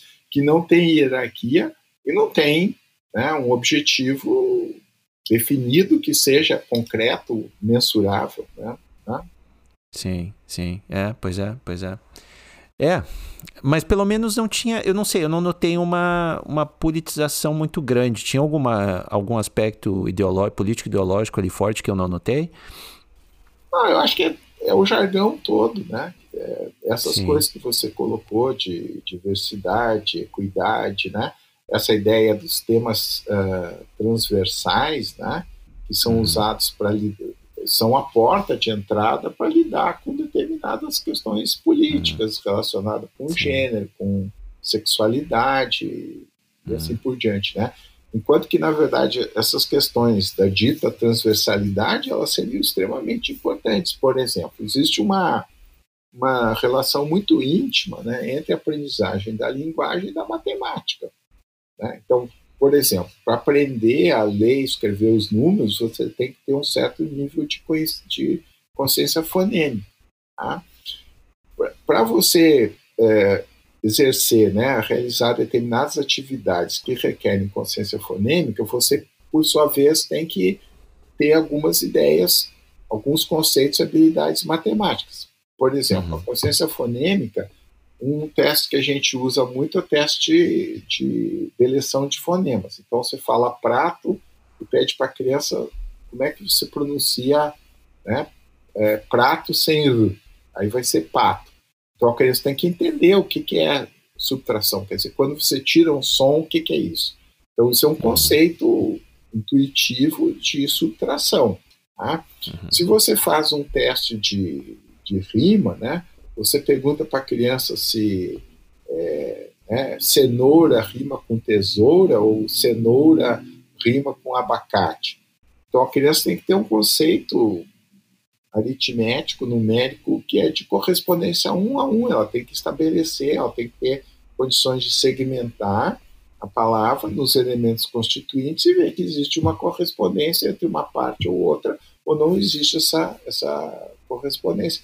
Então a gente vê que existe, né, uma interação assim, muito estreita, né, entre essas, né, as correlações entre desempenho em língua materna e matemática são extremamente altas, em parte elas são mediadas pela própria inteligência, mas em parte elas são mediadas porque existe uma codependência, né? Sim, sim. E aí, sim, assim, a questão da transversalidade, né? Por exemplo, a questão da literatura infantil, né? A gente agora está envolvido num projeto, né, que é usar literatura infantil para trabalhar temas matemáticos, conceitos aritméticos, né? Com as crianças, você pode... Quando você está lendo uma historinha, contando uma historinha para a criança, né, você vê lá cachinhos dourados. Ela entra na casa, lá tem 3 caminhas, uma pequena, uma média, uma grande, né? E aí, né, você tem lá os cisnes selvagens, né? E são quantos cisnes, não sei mais o que. Você pode vai trabalhar, criando uma ideia. Você pode trabalhar todas essas coisas para a criança, né? Sim. É interessante. E... Agora que a gente já falou bastante dos problemas da educação, pensando um pouco mais em soluções, assim,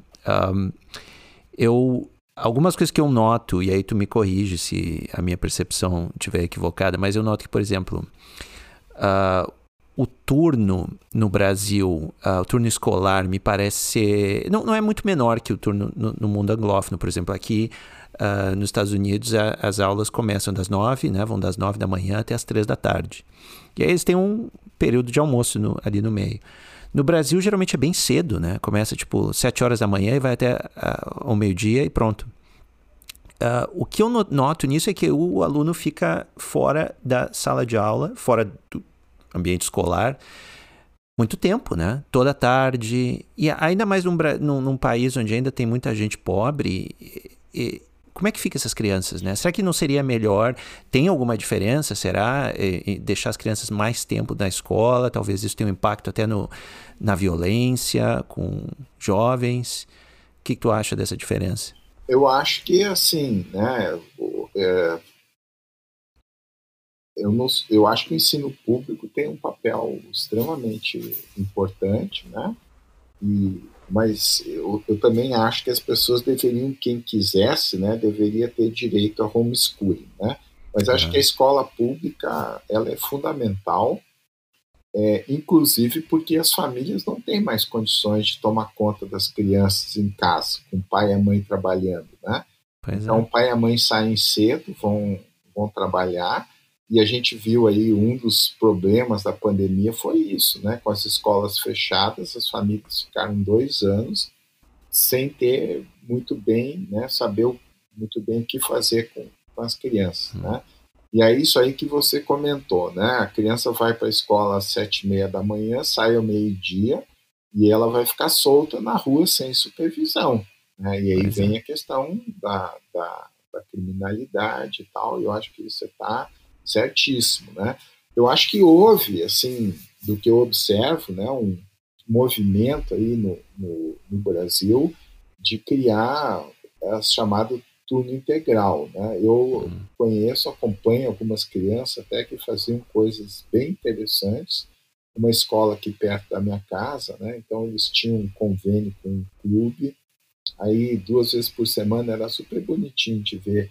Os meninos que estudavam de tarde, eles iam lá no clube de manhã, então a professora levava, sei lá, umas 4, 5 quadras, eles iam em fila, e no clube lá eles tinham atividades esportivas, natação, biblioteca, contagem de histórias, uma série de coisas. E isso era terça e quinta. Segunda, quarta e sexta, eles tinham estudo, atividade para casa e tal, esse tipo de coisa.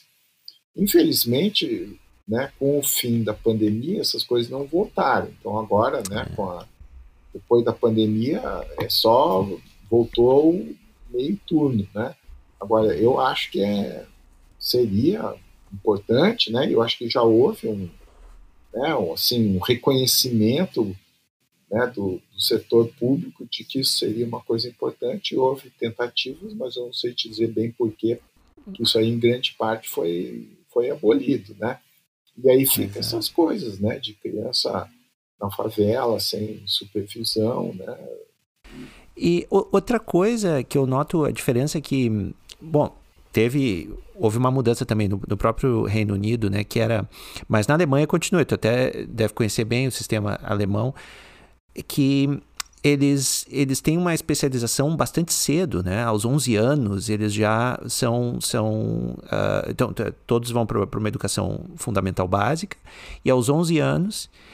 pelo menos na Grã-Bretanha era assim, que eles tinham 3 opções, né? Depois dos 11 anos, tinha as grammar schools, que era para o pessoal mais acadêmico, então dependendo das notas que eles tirassem, interesses, coisas, eles iam para grammar schools, que eram escolas mais avançadas, digamos assim, ou com uma orientação mais acadêmica, ou eles podiam ir também para as escolas técnicas, né? Que as escolas técnicas eu acho que até existiam no Brasil por um período, meus pais foram em escola técnica, ou eles iam para uma escola que eles chamavam de moderna, que era uma escola secundária, mas não era, o enfoque não era tão forte como nas grammar schools. Então tinha essas 3 opções. Depois, eu acho que foi na década de 60 que o governo do Labour Party, né, o Partido Trabalhista, decidiu abolir as grammar schools na Inglaterra, com essa ideia de que elas eram muito elitistas. E eles queriam implementar, então, o que eles chamaram de comprehensive schools, né? Que era, depois dos 11 anos, tu vai para comprehensive school, que era justamente, assim, uma escola mais abrangente para todo mundo, né? Comprehensive. Mas houve toda uma reação aí de educadores na década de 70 que levantou dúvidas sobre esse novo modelo e que dizia que o modelo anterior funcionava bem melhor e obviamente era um modelo mais elitista em termos de seleção, mas parece que funcionava melhor. No Brasil, isso eu não sei como é que funciona muito bem, mas me parece que tinha um sistema antigamente mais ou menos assim, ou nunca teve. Eu acho que não. Não? Na Alemanha, esse sistema de tracking, né, ele funcionava e ele está em decadência, né? Porque não só os educadores são contra, né? Essa coisa do elitismo, por exemplo, lá na Inglaterra, as grammar schools era a chance das crianças pobres e inteligentes virarem alguém na vida, né? Isso. E eles acabaram com isso, né? Então, é um nivelamento por baixo, né? Na Alemanha existe uma opinião pública fortíssima contra esse sistema de tracking, né? Tanto do ponto de vista dos pedagogos, né? Quanto do ponto de vista das famílias também. As famílias lá, assim... querem que as crianças vão para o gymnasium, né, e do gymnasium vão para a faculdade. Tá? Tem um livro muito legal do Charles Murray, que se chama Real Education. Né? E lá nesse livro ele dá a real, né, a partir do panorama lá dos Estados Unidos, né, que... virou moda, né, a educação universitária. Então, o nosso currículo ele é todo voltado para isso, né? Principalmente o currículo do ensino médio, ele não ensina nada que seja relevante profissionalmente, né? Que seja relevante para... são coisas que supostamente deveriam ser úteis, né, na universidade, mas elas não são suficientes para a universidade, porque a qualidade é muito ruim, né, então é um currículo acadêmico, né, e eu acho é muito interessante, assim, tem um texto sobre a educação do Gramsci, né? Na verdade uns 2 ou 3, que eles são muito interessantes e eles mostram esses dilemas, né? Um dilema muito parecido com o Paulo Freire, né? Quer dizer que assim, existe esse discurso de resistência contra o currículo acadêmico, uma rarefação, né? Tornar esse currículo mais ralo, né? E uma simplificação, banalização do currículo de forma que ele seja acessível a um número maior de pessoas, né? Uma crítica do sistema educacional como um sistema de dominação de classe e assim por diante. E o Gramsci, ele também faz essa crítica, né? E naquela época, lá na Itália, pelo que eu entendi, tinha assim, cursos profissionalizantes para as crianças de famílias de classe operárias, né? E o liceu, né? Para quem ia para a faculdade, né? Então, ao mesmo tempo que ele fazia uma crítica dessa formação acadêmica, ele ao mesmo tempo reconhecia que essa formação acadêmica era uma coisa importante para formar os intelectuais orgânicos do partido, né? É muito divertido ler esse texto, porque assim, no Paulo Freire você não vê isso, né? E no Gramsci você vê essa dialética, né? Mas assim, eu acho que as pessoas, o ensino médio não serve para nada. Tá? Hoje em dia, para você ser porteiro de um prédio, ser vigilante, eles exigem o ensino médio. Mas o que se aprende no ensino médio, né? Que seja útil na vida, que, né, assim, que te permita fazer uma coisa que não seja servir café lá no Starbucks ou fritar hambúrguer no McDonald's, não, né? Então, mas o que acontece? A educação profissionalizante é cara, né? Ela exige todo um investimento.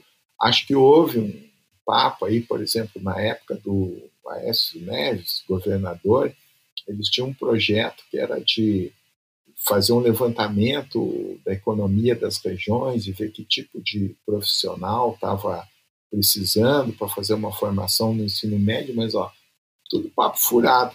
Na verdade, você vai, todas as cidades do interior do Brasil, você vai ver que eles têm faculdade, mas que faculdade eles têm?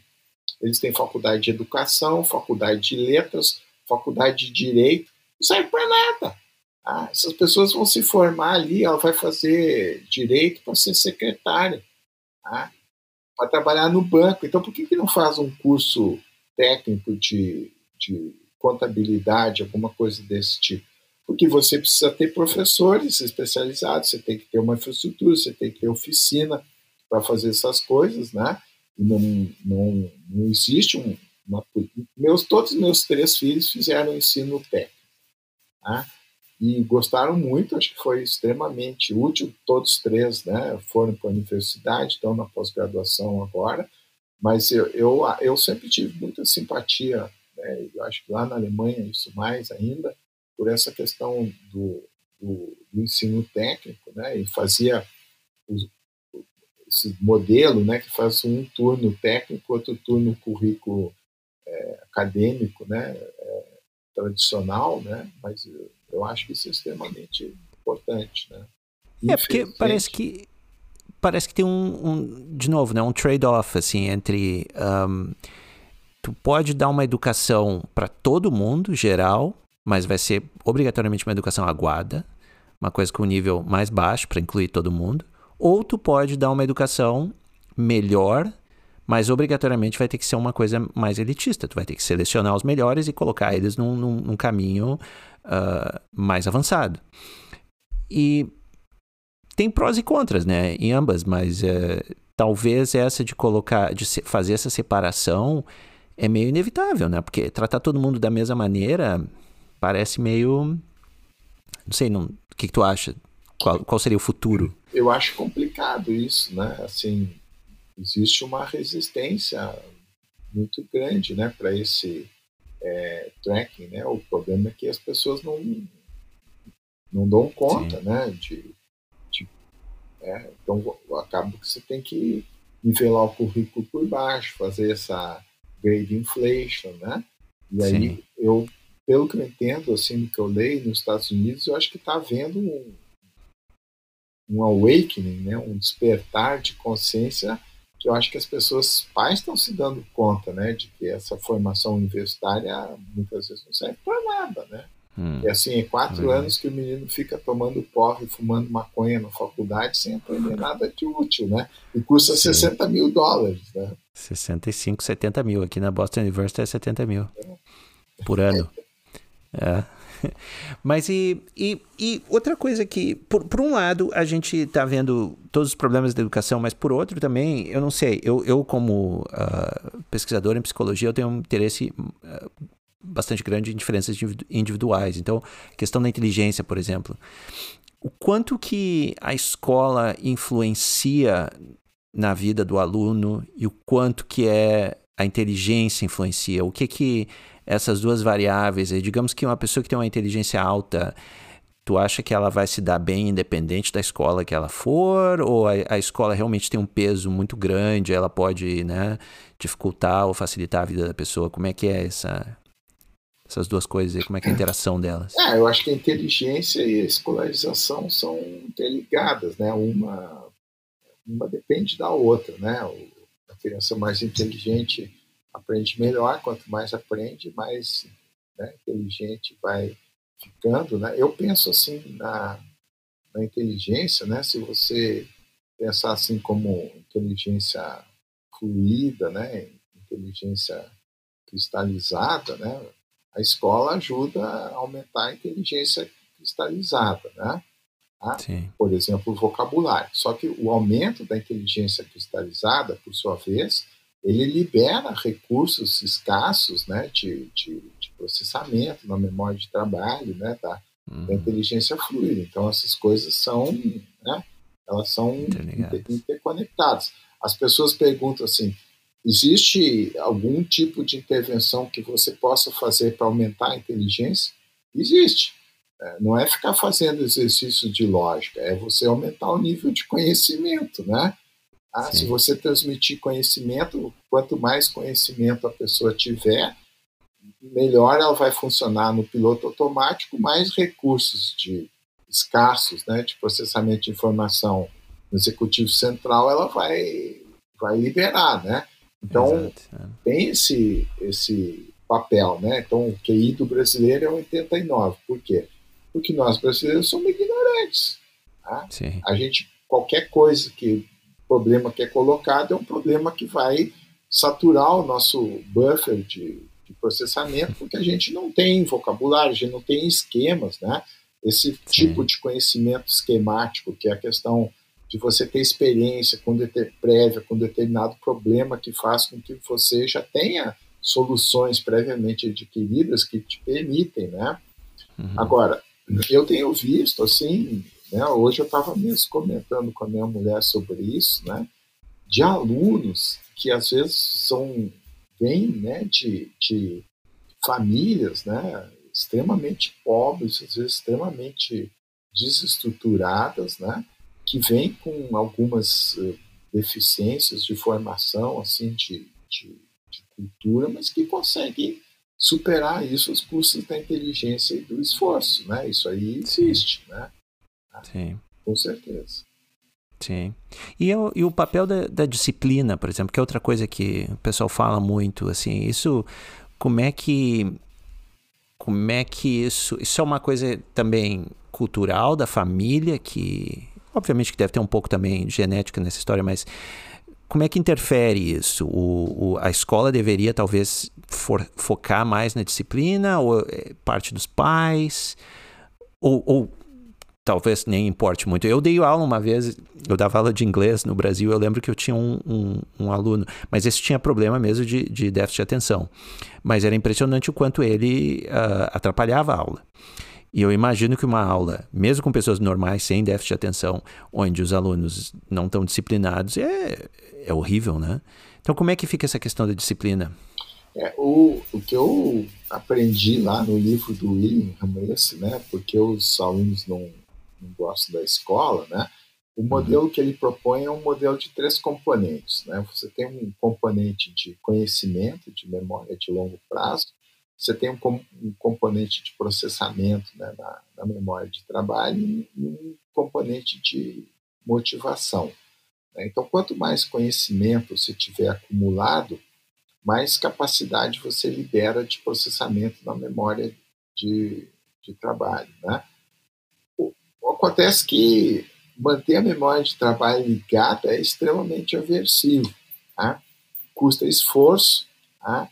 Demanda energia, é cansativo, tá? Atenção, e é muito sujeito a erro. Então, você tentar resolver problema sem ter conhecimento, você vai por tentativa e erro, que é um método extremamente ineficaz, né? Então, a questão toda é assim, como é que você vai se motivar a estudar?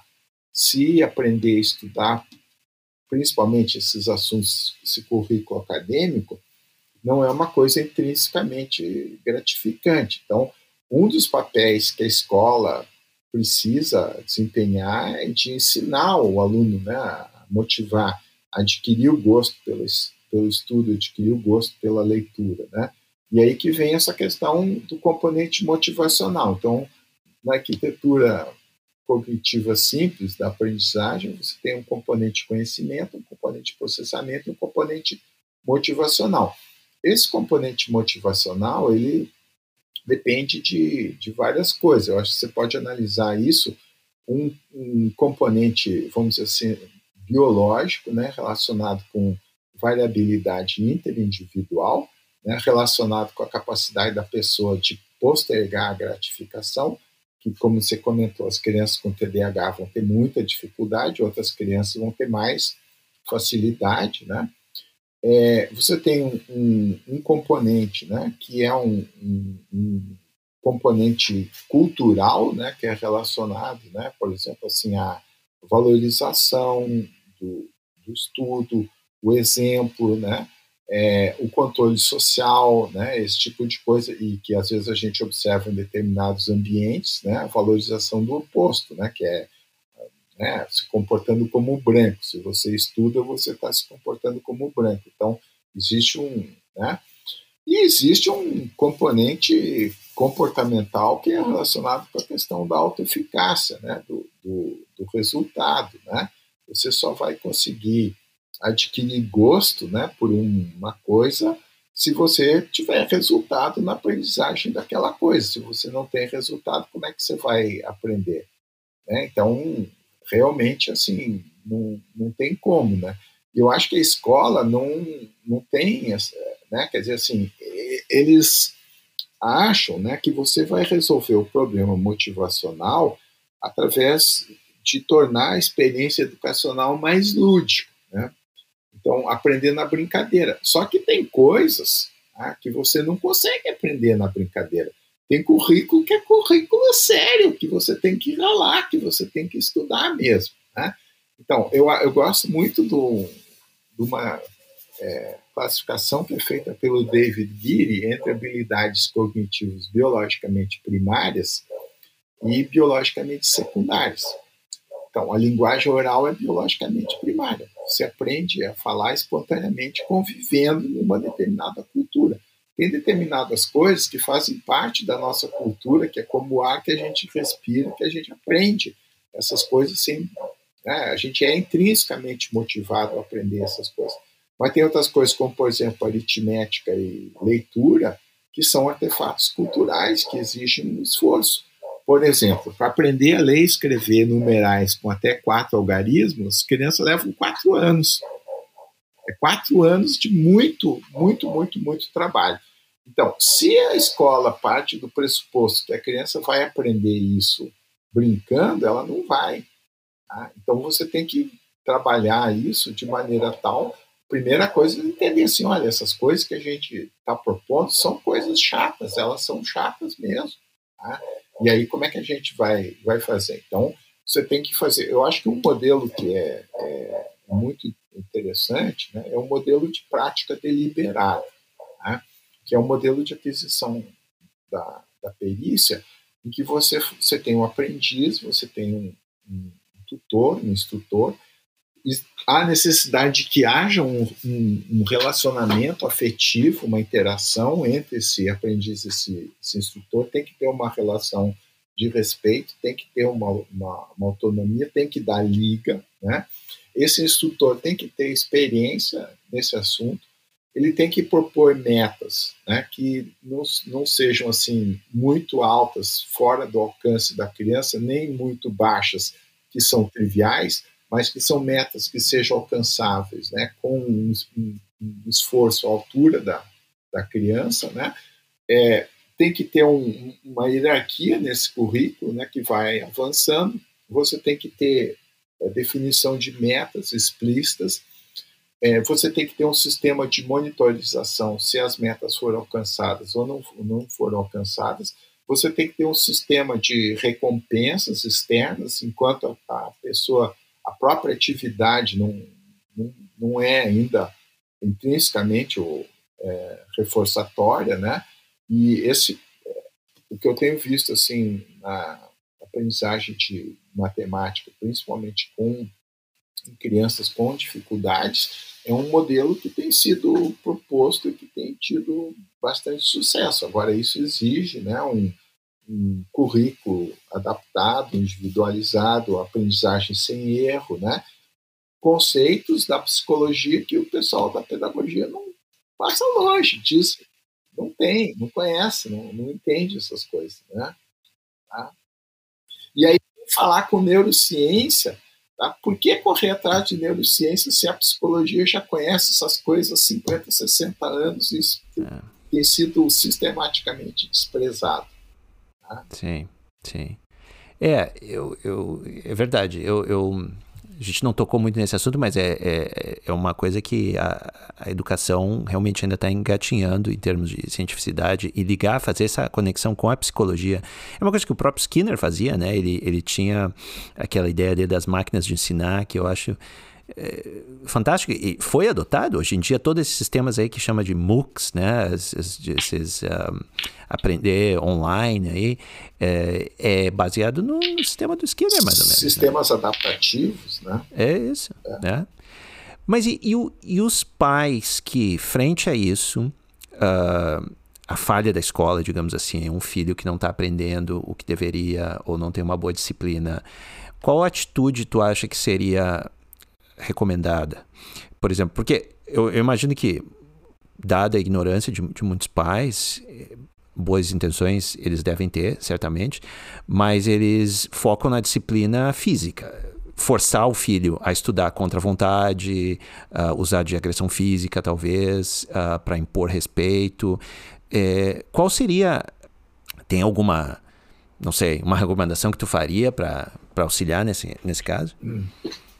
Eu acho que existe, né? Isso é uma área aí de estudo que é cada vez mais, né, forte, que é da numeracia e literacia familiar, né, uma compreensão de como essas práticas, né, com a criança, né, já desde pequenininha, né, desde bebezinho, na idade pré-escolar, que isso é uma coisa que antigamente não se tinha tão claro assim, mas como isso é uma coisa preditiva do desempenho escolar, como isso é uma coisa que depende, né, da família, né? Então, a gente tem trabalhado com isso, nós estamos com um projeto aí que é uma escala canadense de numeracia familiar, que a gente adaptou e agora está examinando a validade dessa versão aqui no Brasil. A gente está pensando em programas, né, de estimulação, né? Eu acho que o governo federal fez uma tentativa tímida nisso, que é aquele, não sei se você chegou a ver, existe um programa chamado Conta Pra Mim.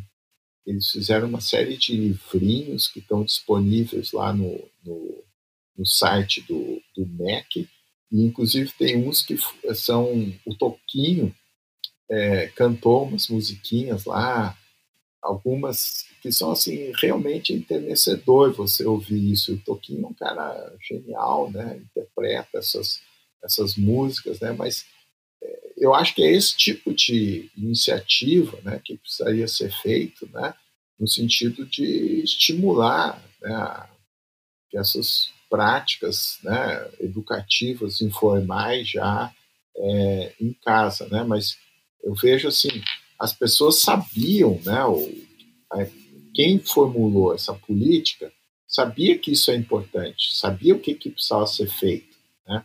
Mas isso emperra lá, sei lá, no elefante, né? Que é essa máquina estatal, jogo político, numa série de coisas, que essa coisa, né, ela, né, não tem assim o alcance que precisaria ter, que deveria ter, né? Agora, as famílias, assim, né, a realidade é muito diversificada, né? Tem famílias que não têm condições por ignorância, né? Tem famílias que não têm condições de ter as crianças, né? Que não investem realmente, né? E existem, assim, não sei se você conhece, mas tem um autor, um psicólogo do desenvolvimento, o Jay Belsky, que ele andou, tem um livro que resume o trabalho dele, junto com aquele pessoal lá da Universidade de Londres, lá, Avshalom Caspi, até Rimoff, tem aquele estudo lá de Dunedin, né? E o Belsky, ele tem uma teoria, uma hipótese, que é a teoria da previsão do tempo, tá? Então, é uma teoria baseada na ecologia comportamental. Eu sou fascinado por essa... É uma teoria, né? Ah, e, então, os dados, às vezes tem dados que apoiam, às vezes tem dados que não apoiam essa teoria. Mas a ideia é basicamente assim, que existem mecanismos epigenéticos que sinalizam para a criança, na primeira infância, o mundo que ela vai enfrentar na idade adulta. Então, se a criança nasce num ambiente de escassez de recursos, de conflito familiar, de baixo investimento parental, ela vai direcionar o desenvolvimento dela, de maneira, obviamente, não consciente, né, para uma maturação sexual precoce, né, com o intuito de garantir a reprodução. Se a criança nasce num ambiente familiar que é mais favorável, em que existe harmonia, estrutura da família e investimento parental, de alguma maneira o desenvolvimento da maturação sexual é retardado. Então, isso tudo é medido principalmente em termos do timing da puberdade. Tá? Então, se a puberdade é retardada, o indivíduo tem mais tempo para aumentar a sua formação sociocompetitiva, sociocognitiva, ele pode investir mais na educação. Se ele amadurece sexualmente mais cedo, né, quando as ferramentas estão prontas, a pessoa quer usar. Aí vem essa questão da gravidez na adolescência, da instabilidade conjugal, do baixo investimento. Então, a ideia é que, do ponto de vista evolucionário, se você vive num ambiente muito hostil, você tem mais filhos, investir pouco nos filhos te garante uma prole, né, que você passe os seus genes adiante, porque para você ter poucos filhos e investir nesses poucos filhos, você precisa ter recursos. Tá? Você não pode se dar o luxo de viver num ambiente que o menino vai ser vítima do tráfico, né, esse tipo de coisa. Tá? Então, isso acho que explica determinadas coisas, como, por exemplo, né, a questão, né, da ausência de relação, ausência paterna, né, que é um aspecto extremamente importante, que é politicamente incorreto você falar nessas coisas, né, mas a quantidade de criança que é criada sem conhecer um pai, né, sem ter... Né. Então, eu acho que esse modelo, né, é a coisa que eu entendo, assim, né, que ajuda a gente a entender melhor por que determinadas famílias investem tão pouco na educação dos filhos. Ou, às vezes, até negligenciam o cuidado ou até mesmo maltratam as crianças, né, que a gente sabe que a questão dos maus tratos é um problema. Então, quando eu falo na questão cultural, eu acho que isso é um aspecto que tá envolvido, né? E isso não é uma coisa que você vai mudar de uma hora para outra, né? Isso envolve gerações que vão... Esses efeitos, eles podem ser transmitidos epigeneticamente de uma geração para outra, tá? Não, mas eu acho importante mencionar porque é uma coisa que não é muito discutida, né? Inclusive, essa teoria é bem interessante porque faz um link com outro livro do Charles Murray também, que ele escreveu com o Hernstein, o mais explosivo deles, o The Bell Curve. Eles até têm uma parte, né, no capítulo que eles exploram bastante essas medidas. Eles desenvolvem um índice que eles chamam, se agora não sei se eu vou me lembrar do nome exatamente, mas era tipo um índice da middle class, uma coisa assim que eles chamam da classe média, de valores da classe média. E aí eles computam coisas assim, como justamente pais que criam os filhos juntos, né, ao invés de ser apenas um deles. Outras coisas como ter livros em casa, me esqueci, mas são várias coisas assim que encapsulam a ideia da família de classe média americana. E que é justamente... E isso aí, eles viram que também está correlacionado com a inteligência, com o QI. Né? Então, quanto maior o QI, maior esses valores, mais as pessoas aderiam, né, esses valores da classe média americana. E é justamente, talvez, por essa relação aí que tu estava explicando sobre a evolução, né?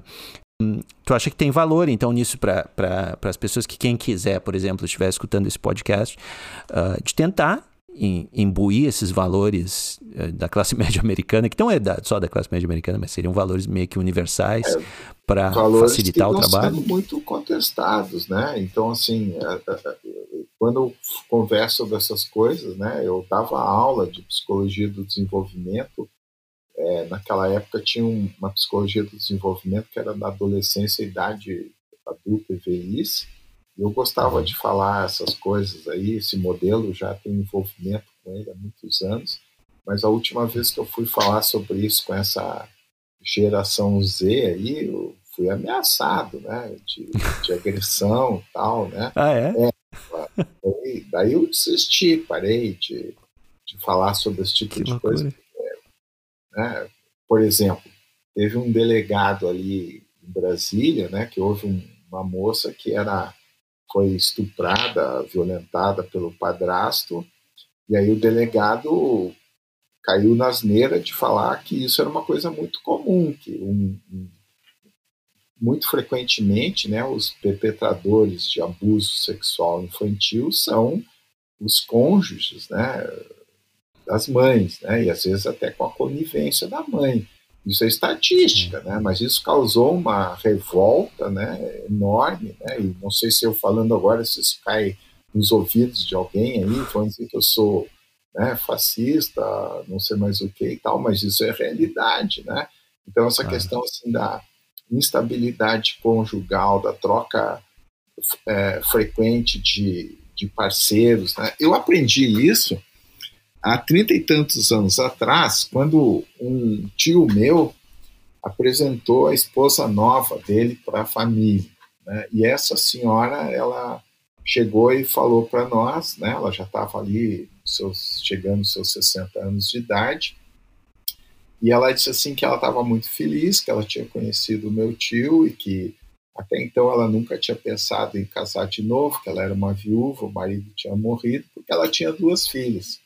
Que ela achava que ela não ia botar um homem dentro de casa com as 2 filhas pequenas, que agora que as filhas delas já tinham crescido, né, eram adultas, ela estava em condições, né, de fazer isso. Então você vê que é uma sabedoria lá, né, dos pagos gaúchos lá da campanha, né, que até uma pessoa com um nível de educação nem tão alto assim, já, né, pela experiência de vida, já percebia que determinadas coisas podem ter certos efeitos colaterais, não necessariamente, né? Agora você imagina numa situação que existe uma troca sucessiva de parceiros, né? Quer dizer, as estatísticas mostram isso, né? Que, assim, os padrastos, né, frequentemente são os perpetradores, né? Sim, não é consanguíneo, né? Então, obviamente que não existe essa barreira, né, da consanguinidade. Mas existe essa resistência à psicologia evolucionária ou evolucionista é geral, é na psicologia também. O pessoal, embora venha da própria psicologia, o pessoal resiste.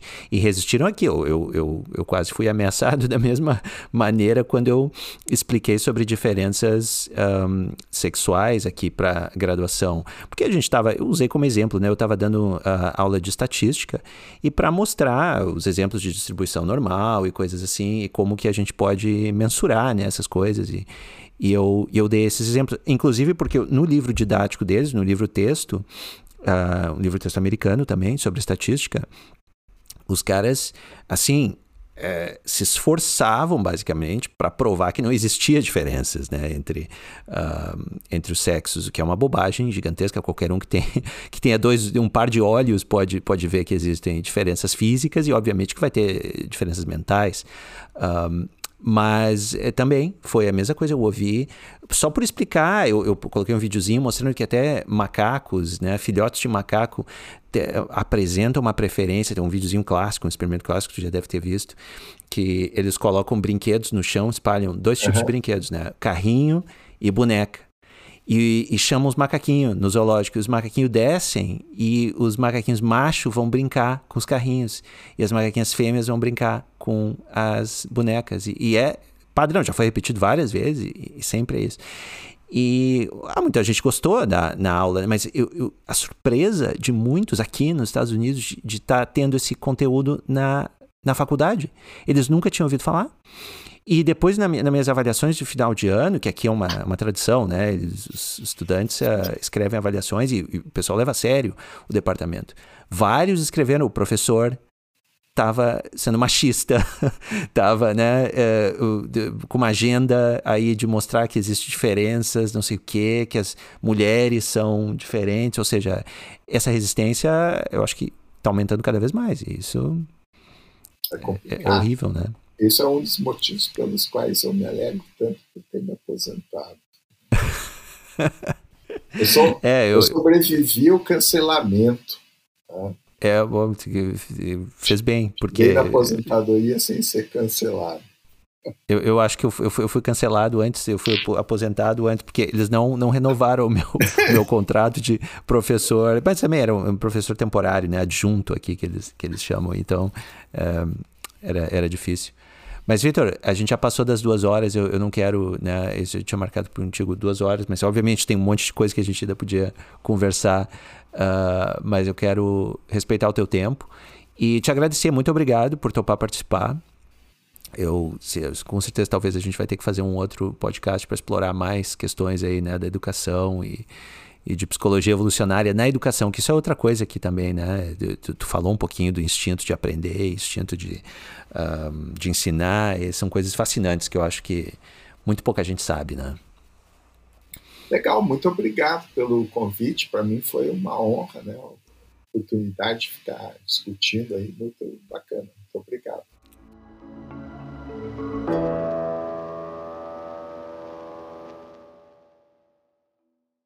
Se você gostou desse podcast, pode ajudar a divulgar compartilhando nas mídias sociais ou no seu blog e deixando uma avaliação no iTunes ou na plataforma que você usa.